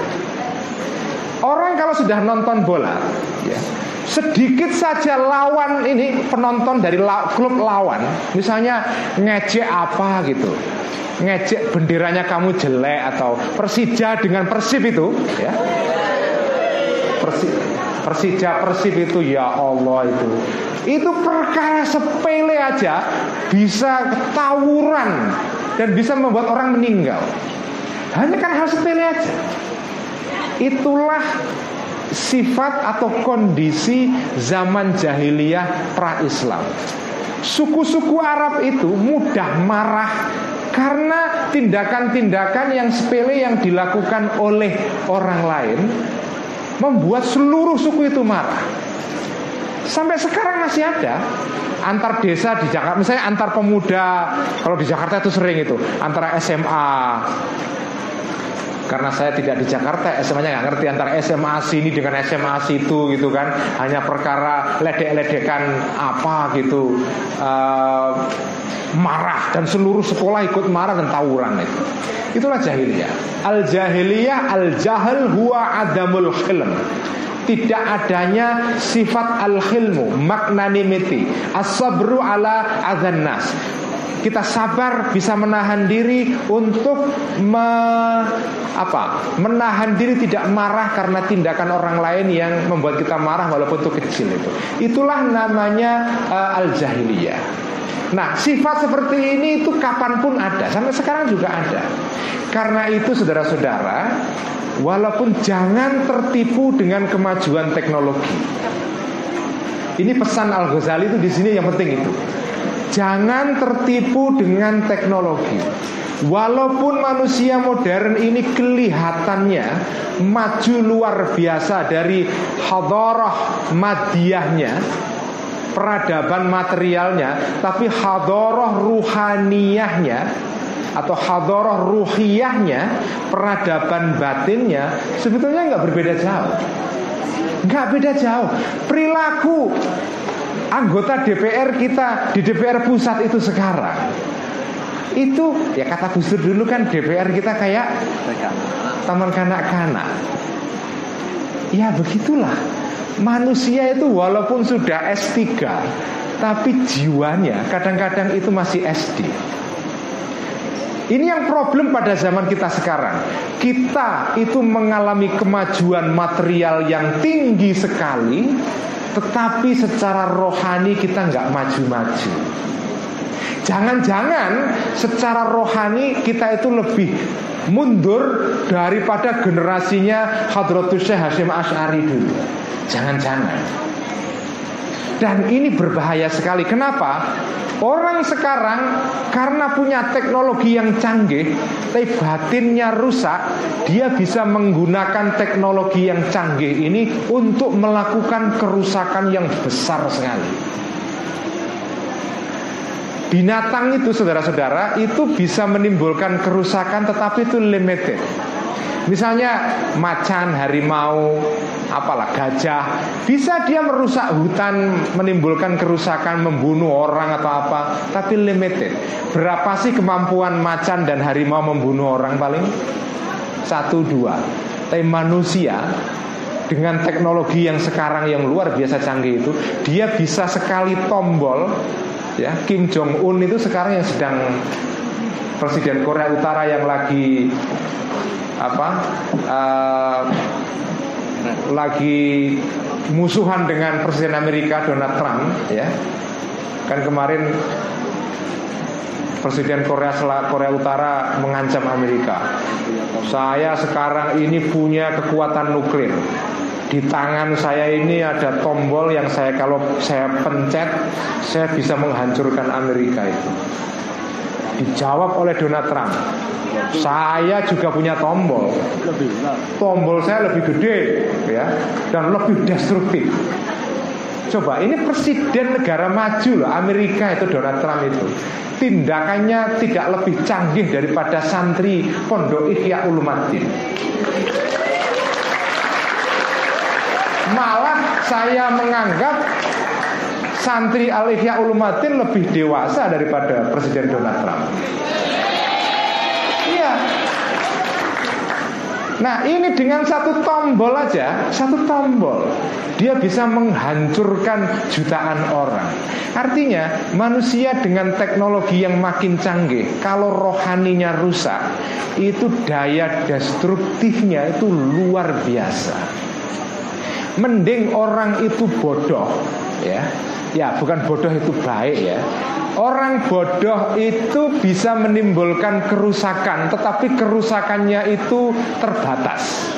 Tapi orang pinter yang tidak punya hati yang baik, hati yang terkontrol, kalbu yang ter apa ter, ter, terlindungi dari godaan setan, ya, maka orang pinter semacam ini bisa menimbulkan destruksi yang luar biasa dampaknya itu. Itulah pesan dari Imam Ghazali. Jadi kitab Ihya ini dibaca kapanpun itu relevan, baik zaman old maupun zaman now. Kitab Ihya tetap relevan sejak zaman Imam Ghazali pada abad uh, kelima Hijriah, abad kesebelas Masehi, sampai sekarang dibaca nggak ada uh, kedaluarsanya. Kitab Ihya tidak punya date of expiry, tidak tidak punya tanggal kedaluarsa. Tetapi kalau handphone itu ada tanggal kedaluarsanya. Teknologi itu ada date of expiry-nya. Tapi kitab mengenai kejiwaan manusia seperti Ihya ini tidak punya date of expiry. Karena itu dibaca kapanpun tetap relevan, dan saya yakin sampai kapanpun juga relevan. Itu seperti kata filosof India Radha Krishnan, ya, Sar- Sarvepalli Radha Krishnan, dia nulis dalam pengantar bukunya tentang Indian philosophy, dia mengatakan manusia zaman sekarang ini, itu yang saya katakan, maju teknologinya, tapi problem-problem dasar menyangkut psikologinya itu nggak berbeda dengan manusia pada zaman Yunani, nggak ada bedanya. Karena itu orang yang canggih teknologinya jangan diandekan juga canggih rohaninya. Orang yang punya mobil Fortuner belum tentu kejiwaannya kualitasnya Fortuner. Betul tidak? Ada orang yang mobilnya Fortuner tetapi jiwanya becak, kualitasnya becak, benar-benar becak. Mending orang itu angkutannya becak, kolbunya kualitasnya Fortuner. Ya, kalau saya sih kepengennya mobil saya Fortuner, kolbu saya juga Fortuner. Itu enaknya begitu. Tapi kebanyakan orang mobilnya Alphard tetapi hatinya Avanza, atau hatinya lebih daripada lebih jelek daripada Avanza, ya. Jadi ini yang kita tidak mau. Jadi kitab Ihya itu mengingatkan kepada kita supaya kita jangan tertipu oleh tampilan-tampilan luar. Kita yang kita perhatikan adalah libasut taqwa. Karena Allah itu sesungguhnya innallaha la yanzuru ila suwarikum wa ila athwabikum. Allah tidak melihat kepada baju luar kamu ini, baju apa, bentuk kamu ganteng atau tidak, cantik atau tidak, bajunya mahal atau murah, buatan Perancis atau buatan Cilacap, ya kan? Enggak dilihat itu. Walakinallaha yanzuru ila qulubikum. Allah itu melihat kepada hati kita. Sekian, terima kasih. Wallahul muwaffiq ila aqwamit thoriq. Wassalamualaikum warahmatullahi wabarakatuh.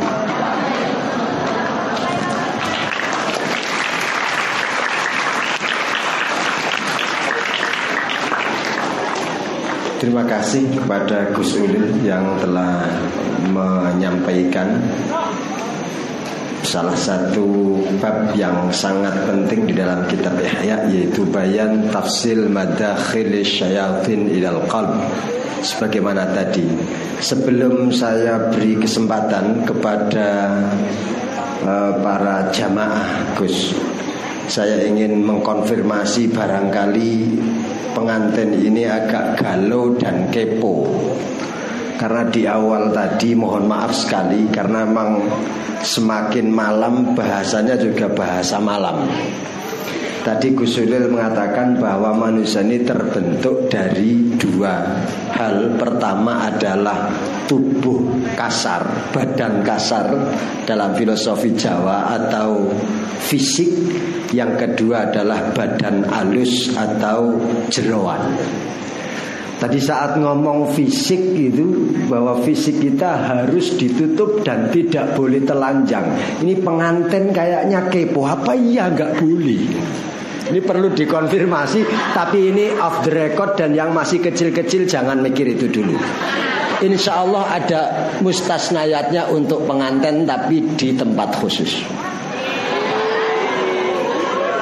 Kemudian banyak sekali tadi yang beliau sampaikan.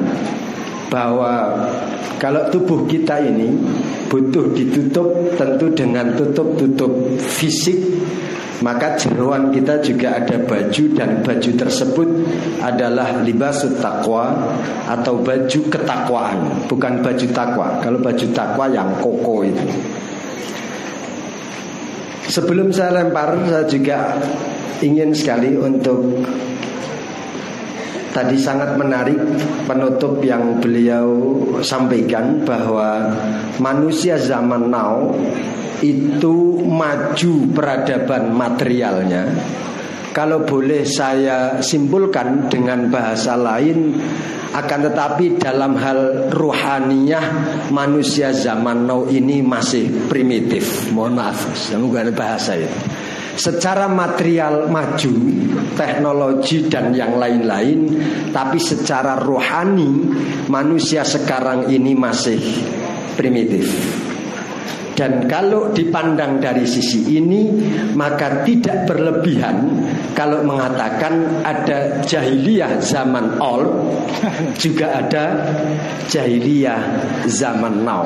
Karena al-jahlu diddul hilm, bahwa bodoh bukan maknanya bodoh tanpa pengetahuan sebagaimana kita pahami biasa selama ini, tapi bodoh adalah lawan daripada kearifan, daripada hilm, yang tadi adalah sabar menghadapi eh, apa perilaku kurang menyenangkan dari orang lain. Saya juga ingin sebelum saya lempar ke jamaah, barangkali ada yang mau memperdalam atau mengajukan pertanyaan, saya juga ingin barangkali untuk memasangkan apa yang beliau sampaikan tadi, bahwa kalau jahiliyah sejatinya adalah lawan daripada kearifan, daripada ilm, aris dalam bahasa santrinya, maka berarti kehadiran Nabi adalah untuk menjadikan bagaimana manusia itu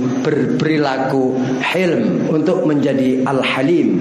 Maka Rasul pernah menyampaikan kadal halimu ayyakuna nabiyya, bahwa orang yang bijak, orang yang arif, orang yang memiliki perilaku baik,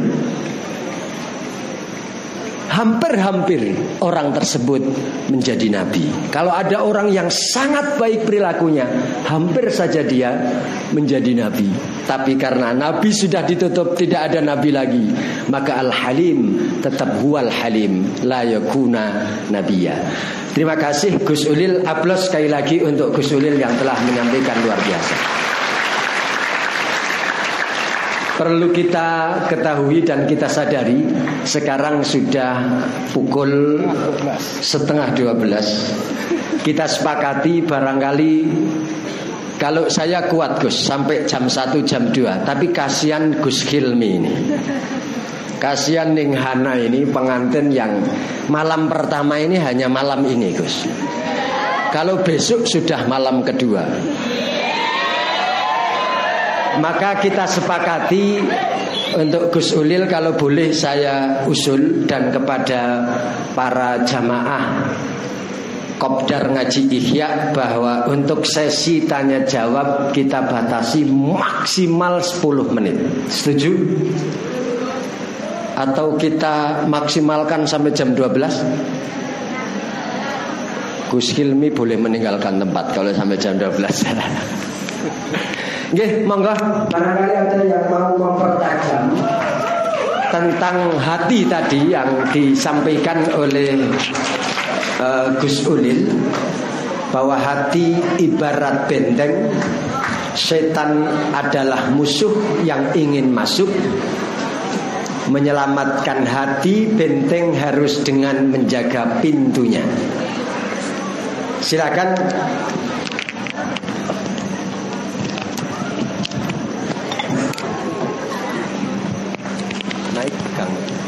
Mudah, mudah.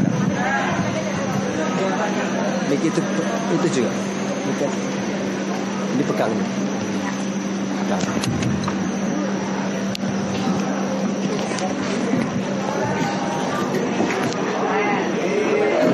Assalamualaikum warahmatullahi wabarakatuh. Bismillahirrahmanirrahim.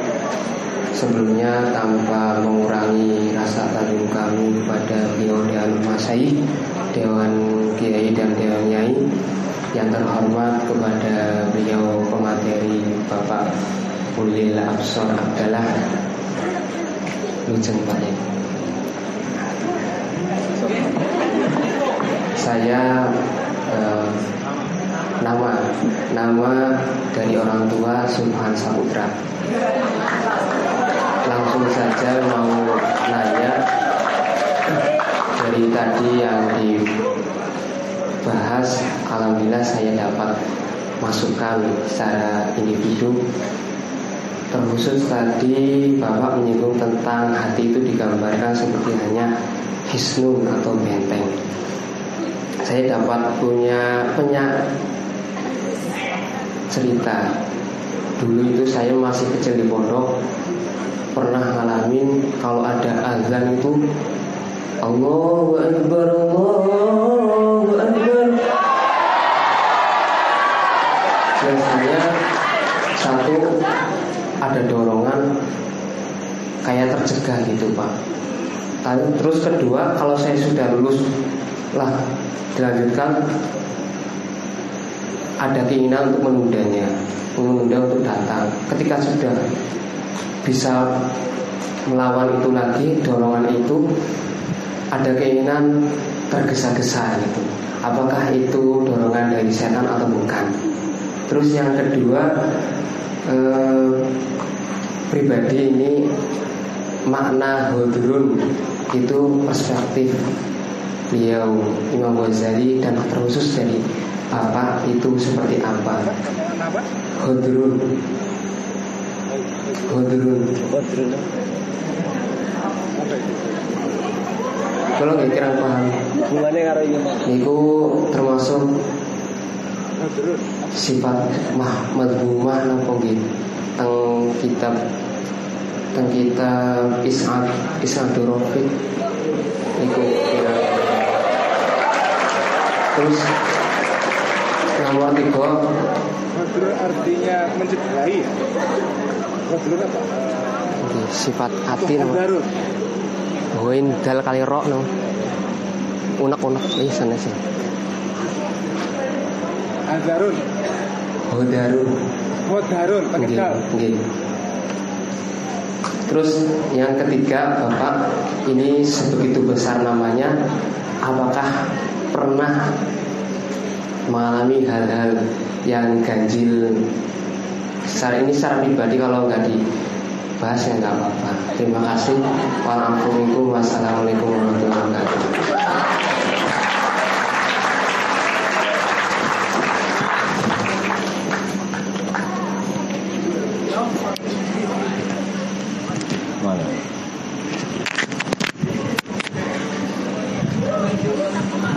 Terima kasih.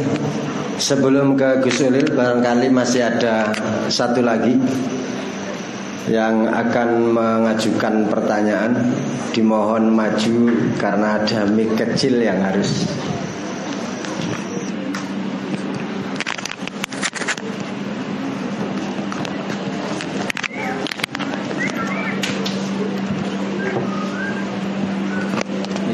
Miknya pundi? Niki.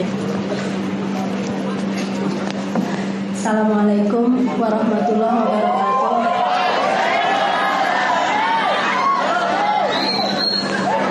Yang saya hormati Gus Ulil dan Gus Sofi, saya ingin dijelaskan lebih lanjut. Yang pertama tentang pintu masuk setan, yaitu godok atau marah. Uh, dewasa ini ada tren di media sosial marah atas nama agama. Marah ketika tersinggung ada sesuatu dari agamanya di dalam tanda kutip dilecehkan. Nah, kemudian rasa marah ini sering uh, dieksploitasi, dieksplorasi menjadi perdebatan yang menurut saya kadang-kadang um, jauh dari etika agama. Nah, pertanyaan saya, Uh, marah yang dilandasi oleh kecemburuan atau rasa tersinggung ketika agamanya eh, apakah itu dilecehkan secara subjektif atau objektif, apakah itu termasuk dalam libasul taqwa, dalam eh, sesuatu yang memang harus kita miliki di dalam jiwa, atau justru itu bertentangan dengan uh, agama itu sendiri, dengan perintah agama itu sendiri. Saya mohon dijelaskan karena ini menurut saya agak uh, krusial, agak sangat banyak terjadi di media sosial. Yang kedua, saya ingin dijelaskan lebih lanjut tentang tupoksi setan atau tugas pokok dan fungsi, tugas pokok dan fungsi setan yang tadi disebutkan di awal. Uh, tadi belum dijelaskan setan dengan kualifikasi seperti apa yang menggoda kiai, yang menggoda anggota D P R dan sebagainya. Apakah ini ada kecender- uh, hubungannya dengan kecenderungan uh, keterjerumusan masing-masing profesi pada dosa-dosa tertentu? Misalnya anggota D P R kecenderungannya korupsi. Apakah setan yang menggoda anggota D P R itu memang tupoksinya mengajak korupsi, suap, gratifikasi dan sejenisnya? Kemudian yang mengajak, yang spesialis mengajak para santri itu mengajak malas belajar, mengajak e, misalnya suka melanggar peraturan pondok, surat-suratan dan sebagainya.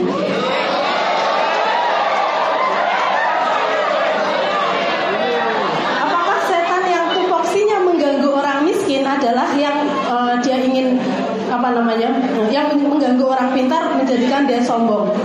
Nah, karena ada juga orang yang tidak pintar, tidak kaya, tidak uh, punya jabatan tetapi juga sombong. Seolah-olah setan itu ada yang kesasar. Harusnya dia menggoda orang pintar untuk menjadi sombong, tapi dia menggoda orang miskin, dan orang miskin itu sombong juga. Bodoh tapi juga sombong. Terima kasih. Assalamualaikum warahmatullahi wabarakatuh. Nama saya Silva. Saya agak rajin mengikuti streaming. Terima kasih.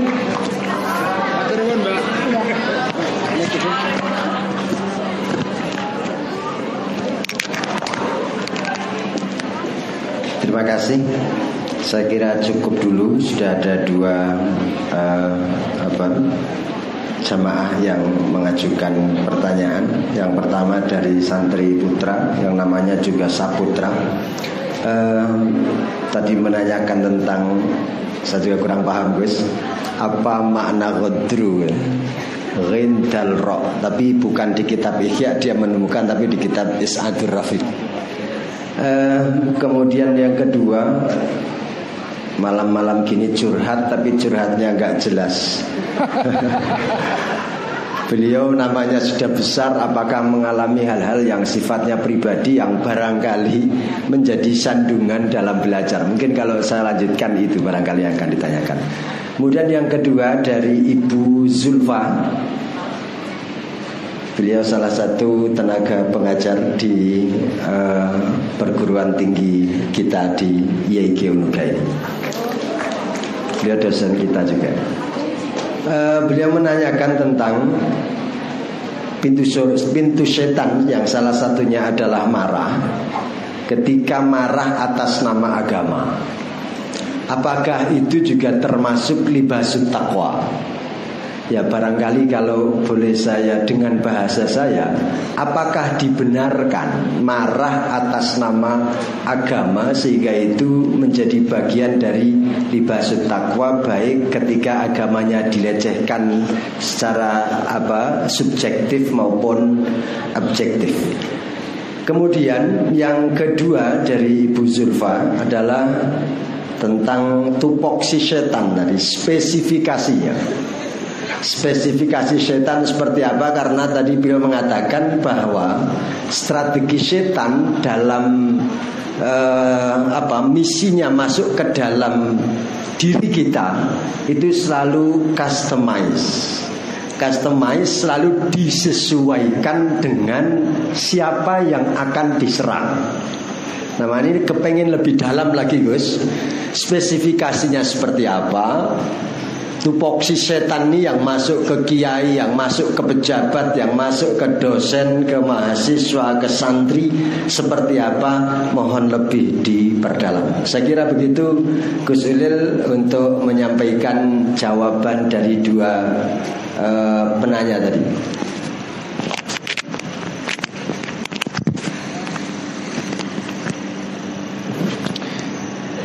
Terima kasih. Yang pertama adalah dari Mas Saputra, ya, Subhan Saputra, santri Al-Ihya, ya. Uh, apakah saya punya sandungan-sandungan kebatinan yang membuat saya tersandung, ya? Saya katakan iya, banyak sekali, ya. Saya bukan nabi yang setannya sudah dikarantina, dijinakkan, ya. Hanya nabi yang setannya itu dijinakkan. Selain nabi nggak ada, nggak ada jaminan itu kalau orang sesudah menjadi seorang kiai besar, bahkan menjadi wali pun tidak ada jaminan bahwa dia lepas dari godaan setan.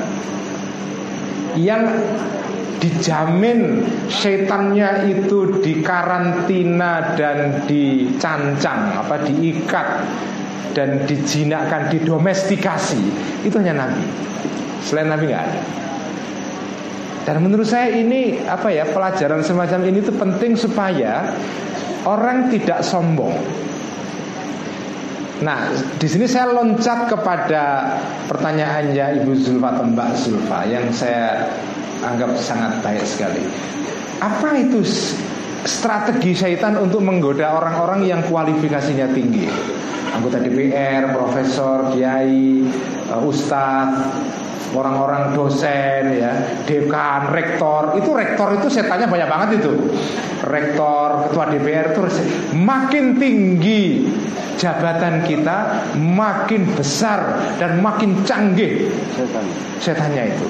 Kalau setan, kalau orang itu profesor dan doktor, itu setannya juga doktor juga, S tiga juga. Kalau S tiga-nya dari Amerika, setannya juga S tiga dari Amerika juga. Tapi kalau S tiga-nya I A I N Yogyakarta, setannya juga sekelas juga. Sama itu. Jadi setan itu bekerja sesuai dengan level-level orang. Dan ini yang dikatakan oleh Al-Ghazali. Saudara-saudara, setan itu menggoda orang itu makin tinggi kualitas keilmuannya, itu cara godanya itu tidak tidak biasa, very very unusual, ya, tidak biasa. Yaitu dengan menggunakan cara yang disebut oleh Al-Ghazali sebagai talbis. Talbis itu disimulasi. Disimulasi itu artinya adalah sesuatu itu tam, itu jelas jelek, jahat itu. Tetapi kemudian oleh setan itu dikemas dengan dipoles, dengan cover, dengan bungkusan yang keren banget. Sebetulnya isinya itu kotor, jahat, dosa dan segala macam, tetapi dikemas begitu rupa sehingga sesuatu yang sebetulnya kotor itu menjadi bersih. Dengan kata lain disanitasi, dibersihkan. Nah, orang yang tidak awas matanya itu dia bisa terpukau oleh bungkusan yang kelihatan bagus tadi itu. Padahal isinya itu penyakit sebetulnya. Itulah yang disebut dengan talbis. Nah, orang-orang yang orang-orang yang bisa menyadari godaan-godaan semacam ini adalah orang-orang yang sebetulnya hanya orang-orang yang nuraninya masih hidup menyala-nyala. Saya ambil contoh ini. Ini saya ambil contoh dari teman-teman yang sudah S tiga, S dua lah. Sekarang gini, waktu kita nulis disertasi, nulis tesis, atau skripsi lah, nanti yang mahasiswa bisa jadi yang nulis skripsi itu. Kalian itu kalau nulis skripsi atau tesis atau disertasi, ada dosa yang terus terang namanya plagiarisme, ya. Tulisan orang dikutip apa adanya, kita masukkan dalam tulisan kita, kita akui sebagai tulisan kita. Itu godaan setan. Itu setan akademis. iblis akademik, iblis ilmiah itu. Namanya plagiarisme. Kita ngutip karya orang lain, kita akui karya kita. Tapi itu jelas plagiarisme itu gampang cara mengidentifikasi. Apalagi sekarang ada Google ya. Ada sekarang alat aplikasi untuk mendeteksi ini karya asli atau tidak, itu gampang sekali. Tapi ada cara-cara penipuan ilmiah yang tersembunyi, yang tidak semua orang tahu, yang hanya diketahui oleh orang bersangkutan. Kalau Anda jujur, ini pasti penipuan. Contohnya Contohnya ya, orang yang mengutip buku ini, ini nanti cocokkan dengan apa yang Anda alami waktu nulis tesis atau disertasi. Orang yang nulis tesis, disertasi atau skripsi ngutip buku dengan halamannya sekalian, seolah-olah dia pernah baca buku itu, tapi dia tidak pernah baca buku itu. Sekedar untuk memenuhi kebutuhan pembimbingnya supaya kalau disebut ilmiah itu ada rujukannya, dia rujuk buku itu, disebutkan halamannya, seolah-olah dia itu sudah baca buku itu. Dia tidak mengutip secara harafiah sehingga tidak bisa disebut plagiarisme, tapi dia menipu dosennya, pembimbingnya, dengan merujuk sebuah buku sekaligus halamannya, padahal itu diambil dari buku orang lain yang merujuk ke halaman yang sama, tapi dia nggak pernah baca buku itu. Dosennya nggak tahu. Karena itu dosen saya di Amerika dulu, begitu merujuk buku penting dalam bidang yang saya tulis itu, dia tanya ke saya, sampul buku itu warnanya apa? Ditanya itu untuk mengecek dia sebetulnya betul-betul membaca buku atau tidak. Bab mengenai ini di halaman berapa? Di bagian kiri apa kanan? Karena kalau kamu baca pasti tahu itu. Bagian ini ada di halaman ini, kira-kira lah range-nya antara halaman seratus sampai dua ratus. Bab mengenai ini, yang bagian ini ada sebelah kiri. Itu dicek. Tapi dosen sini kan nggak sampai segitu. Ada mahasiswa yang merujuk sebuah buku, ditunjuk halamannya sekalian, tapi sebetulnya itu tidak dibaca. Itu adalah setan akademis itu. Itu setan ilmiah. Orang yang melakukan itu, Anda pasti kalau tanya kepada hati kamu, ini penipuan atau tidak? Hah? Penipuan kan? Tapi nggak diketahui, wong ini bukan plagiarisme. Dan setan semacam itu yang bekerja dengan cara lembut sekali, nggak diketahui, nggak identifiable, ya, nggak ada apa itu nggak bisa diidentifikasi, ya, itu banyak banget. Cara setan menggoda kita untuk melakukan trik-trik tersembunyi. Perpajakan, wah itu ngeri sekali itu. Orang yang bagaimana cara menghindari pajak, itu setan perpajakan banyak banget itu, ya. Itu setan dalam bidang perpajakan itu, masya Allah. Karena itu negara-negara gini, negara yang maju ciri-cirinya adalah negara yang bisa mengembangkan sistem untuk mendeteksi godaan-godaan setan yang paling tersembunyi, bukan terkutuk. Kalau terkutuk jelas itu, ya. Makanya a'udzubillahi minasyaitonirrajim itu terjemahannya harus direvisi. Aku berlindung kepada Allah dari godaan setan, bukan yang terkutuk, setan yang tersembunyi sekali. Kalau terkutuk semua orang tahu, plagiarisme nyolong itu semua orang tahu. Tetapi menghindari pajak dengan membuat teknik-teknik yang canggih sekali, itu ahli pajak ada itu teknik-tekniknya. Wah itu itu setan itu, itu setan yang tersembunyi, setan yang subtil itu, ya. Itu banyak sekali. Nah, negara-negara yang maju biasanya mengembangkan sistem untuk mendeteksi itu semua. Sehingga kalau ada orang mau menghindar pajak, ketahuan itu. Kalau dulu cara menghindar pajak adalah dia menaruh uang di negara lain yang di situ tidak pernah menanyakan dari mana asal-usul uang itu. Sekarang nggak bisa lagi. Sekarang orang nggak bisa. Orang kaya sekarang menaruh uangnya di Swiss itu sudah nggak bisa seperti dulu. Sekarang kalau orang naruh uang di Swiss juga dikejar juga oleh aparat perpajakan. Jadi itulah setan itu. Jadi dan teknologi setan untuk mengembangkan godaan-godaannya ini itu juga canggihnya luar biasa, sesuai dengan peradaban manusia. Jadi makanya apa ya? Uh, nah. menggambarkan godaan setan itu tidak sekedar kita mendengarkan azan lalu kita malas untuk pergi ke masjid. Itu segodaan yang ah, sepele itulah ah, sepele itu. Kalau godaan malas ke masjid itu, itu godaan sepele itu. Godaan yang paling mengerikan adalah kalau kita nanti sudah terjun di masyarakat, bergaul dengan masyarakat, berinteraksi dengan banyak orang, dan ada dosa-dosa tersembunyi yang tidak kelihatan dosa. Ada hal-hal di masyarakat yang kelihatannya bagus sekali, islami, religius, syar'i, wah, pokoknya keren lah. Ada dalil agamanya, tapi itu dibaliknya syaitan gitu. Sambil contoh saudara-saudara, kasus terakhir yang saya sebut sebagai godaan setan adalah kasus ada seorang ustadz pamer minum air kencing unta. Pernah dengar nggak itu? Ada ustadz pamer minum kencing air unta melalui media sosial.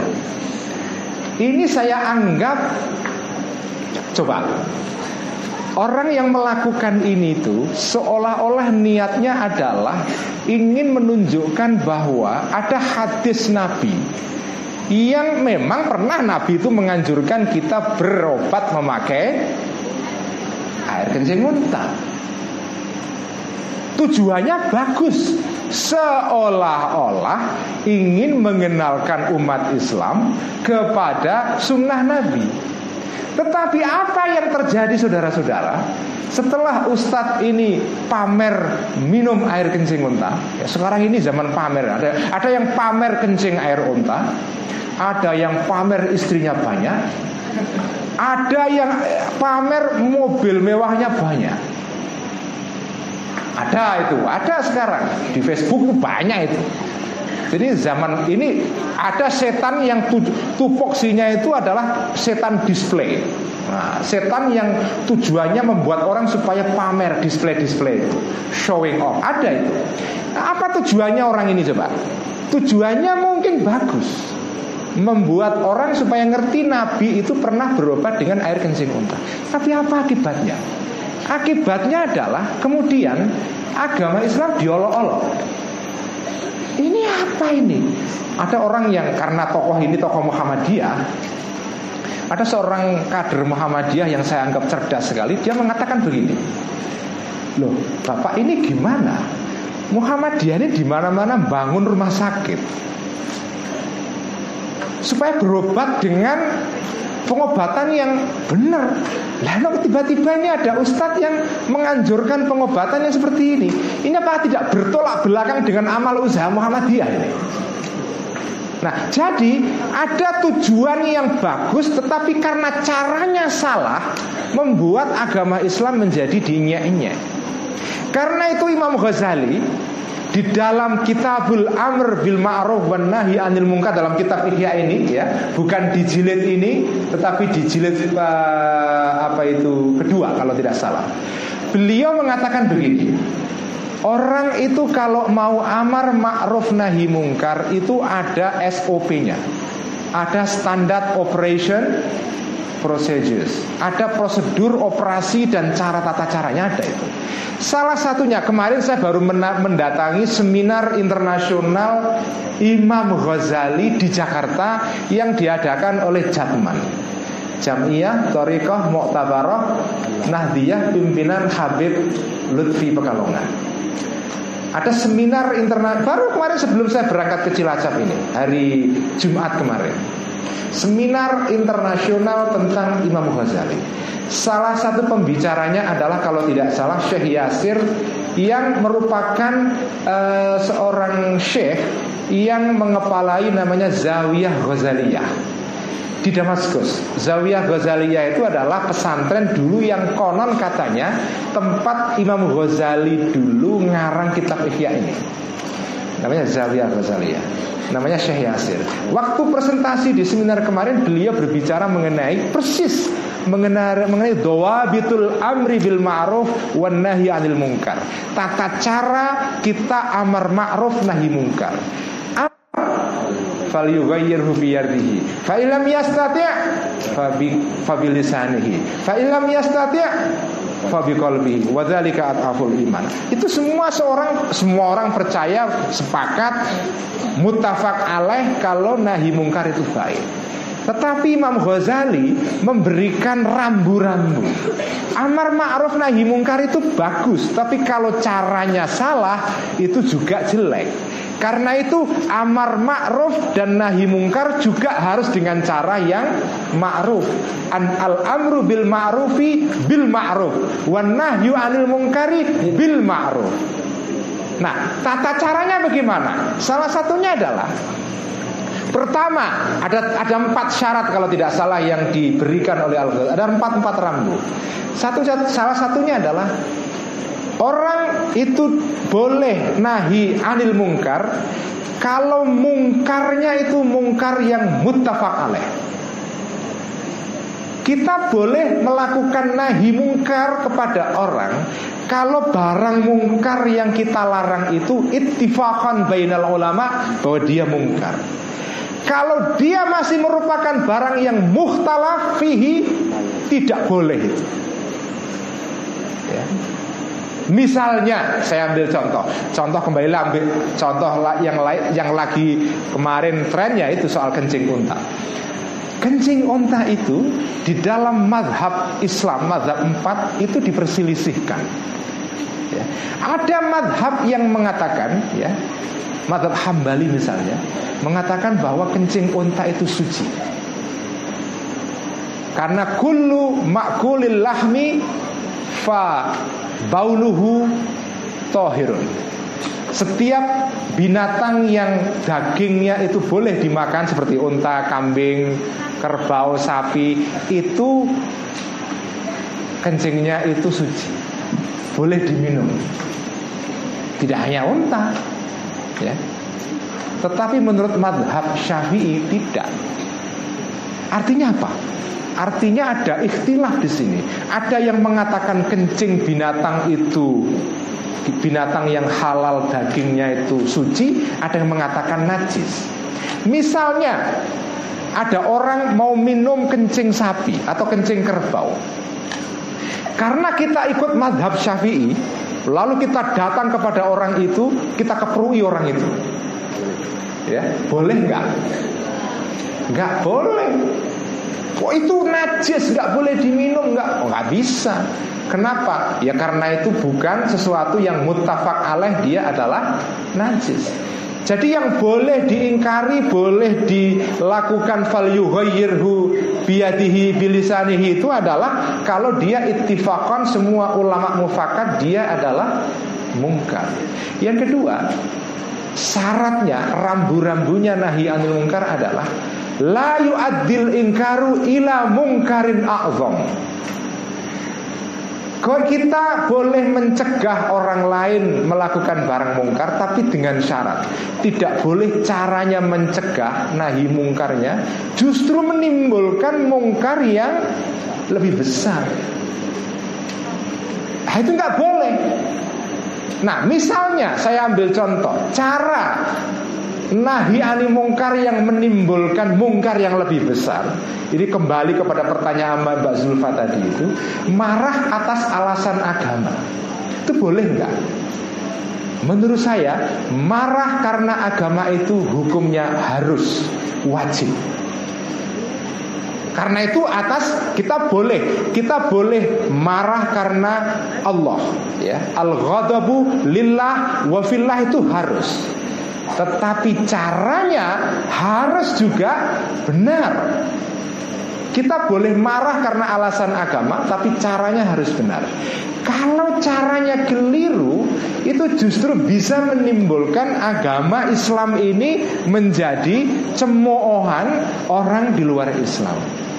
Jadi cara marahnya itu juga harus terukur, apa, terkendali, sehingga tidak menimbulkan persepsi yang keliru di kalangan orang di luar Islam itu. Jadi menurut saya, hati-hatilah sekarang ini kita mengumbar istilah marah karena agama. Pertama, marahnya itu seperti apa? Caranya bagaimana? Saudara-saudara sekalian, Disitulah pentingnya tadi itu yang disebut dengan al-khilmu itu.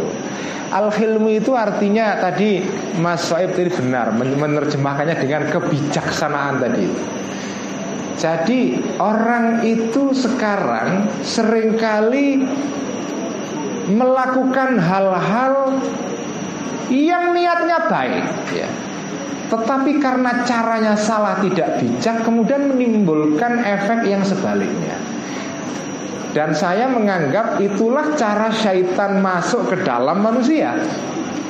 Manusia itu biasanya, atau syaitan cara masuk kepada manusia adalah madakhilus syaitan, salah satunya adalah kalau dia melakukan hal-hal yang baik tetapi caranya salah ya. Karena barang baik dilakukan dengan cara yang salah, itu akhirnya tidak baik. Jadi itu itu menurut saya itu penting juga. Jadi sekarang ini uh, kalau kita mau bicara soal madakhilus syaiton di dalam kehidupan modern ini, ini banyak sekali. Dan mungkin kalau Imam Ghazali hidup lagi pada abad dua puluh satu ini, beliau mungkin akan menambahkan bab tentang al-ghadab ya, yang terkait dengan perilaku manusia modern di dalam media sosial. Itu beliau mungkin, karena sekarang ini media sosial itu menjadi arena ghadab yang luar biasa. Agresi sosial, serangan-serangan, hoax, apa fitnah, dan itu semua apa sih sumbernya? Sumbernya adalah kalbu manusia yang tidak benar. Jadi saya lagi saya ingin katakan bahwa manusia ini boleh handphonenya canggih sekali, tapi hatinya sebetulnya. Jadi handphonenya itu smartphone. Apa artinya smartphone itu? Telepon pintar. Ya, smartphone itu artinya adalah uh, al-hatifuz zaki, telepon yang pintar. Teleponnya pintar, orangnya bodoh. Itulah yang sekarang kita alami itu. Nah jadi kita tidak kepingin itu terjadi, sehingga uh, kitab Ihya ini menjadi relevan. Dan karena dengan kitab Ihya ini kemudian kita menyadari madakhilus syaitan ya, tempat-tempat di mana syaitan masuk ke dalam diri manusia. Saya kira cukup, sudah malam, ngantennya sudah kepingin menikmati malam pertama. uh, Kalau saya sudah malam ke sekian ribu, udah bosen. uh, Nah ini kita kasih kesempatan nganten untuk menikmati nganten malam pertama. Jadi kita harus berhenti malam ini. uh, Mohon maaf atas segala kekhilafan dan kekurangan. Semoga ngaji Ihya pada malam hari ini membawa berkah, membawa pencerahan, membuat kita makin bijak, membuat kita bisa mengenali ya titik-titik lemah dalam diri kita. Mari kita tutup dengan bacaan hamdalah. Alhamdulillahirabbil alamin, wallahu muwaffiq ila aqwamit thoriq. Wassalamualaikum warahmatullahi wabarakatuh. Terima kasih kepada beliau Gus Ulil yang telah menyampaikan pemaparan tentang pertanyaan dari dua uh, penanya tadi. Dan sebagaimana tadi beliau sampaikan, ini sudah terlalu malam, sudah jam nol nol atau jam dua belas malam. Maka um, sesi tanya jawab saya cukupkan. Dan alhamdulillah pengajian malam hari ini luar biasa. Meskipun ada baper-bapernya, tapi ilmunya sangat banyak. Dan semoga kita semakin mencintai Ihya Ulumuddin, semakin mencintai Al-Ihya Ulumuddin, semakin mencintai Imam Ghazali. Dan semoga kelak akan lahir Ghazali-Ghazali muda dari Pondok Pesantren Al-Ihya Ulumuddin ini. Allahumma amin. Terima kasih, saya kira cukup uh, pengajian Kopi Darat Ngaji Ihya pada malam hari ini. Saya sebagai moderator mohon maaf atas segala kekurangan. Dan mari kita tutup pengajian ini dengan doa kafaratul majelis bersama. Bismillahirrahmanirrahim. Subhanakallahumma wa bihamdika asyhadu an la ilaha illa anta astaghfiruka wa atubu ilaih. Awal hingga akhir banyak salam. Mohon maaf. Wallahul muwaffiq ila aqwamit thariq. Assalamualaikum warahmatullahi wabarakatuh. Aplaus untuk Gus Ulil dengan kopiannya.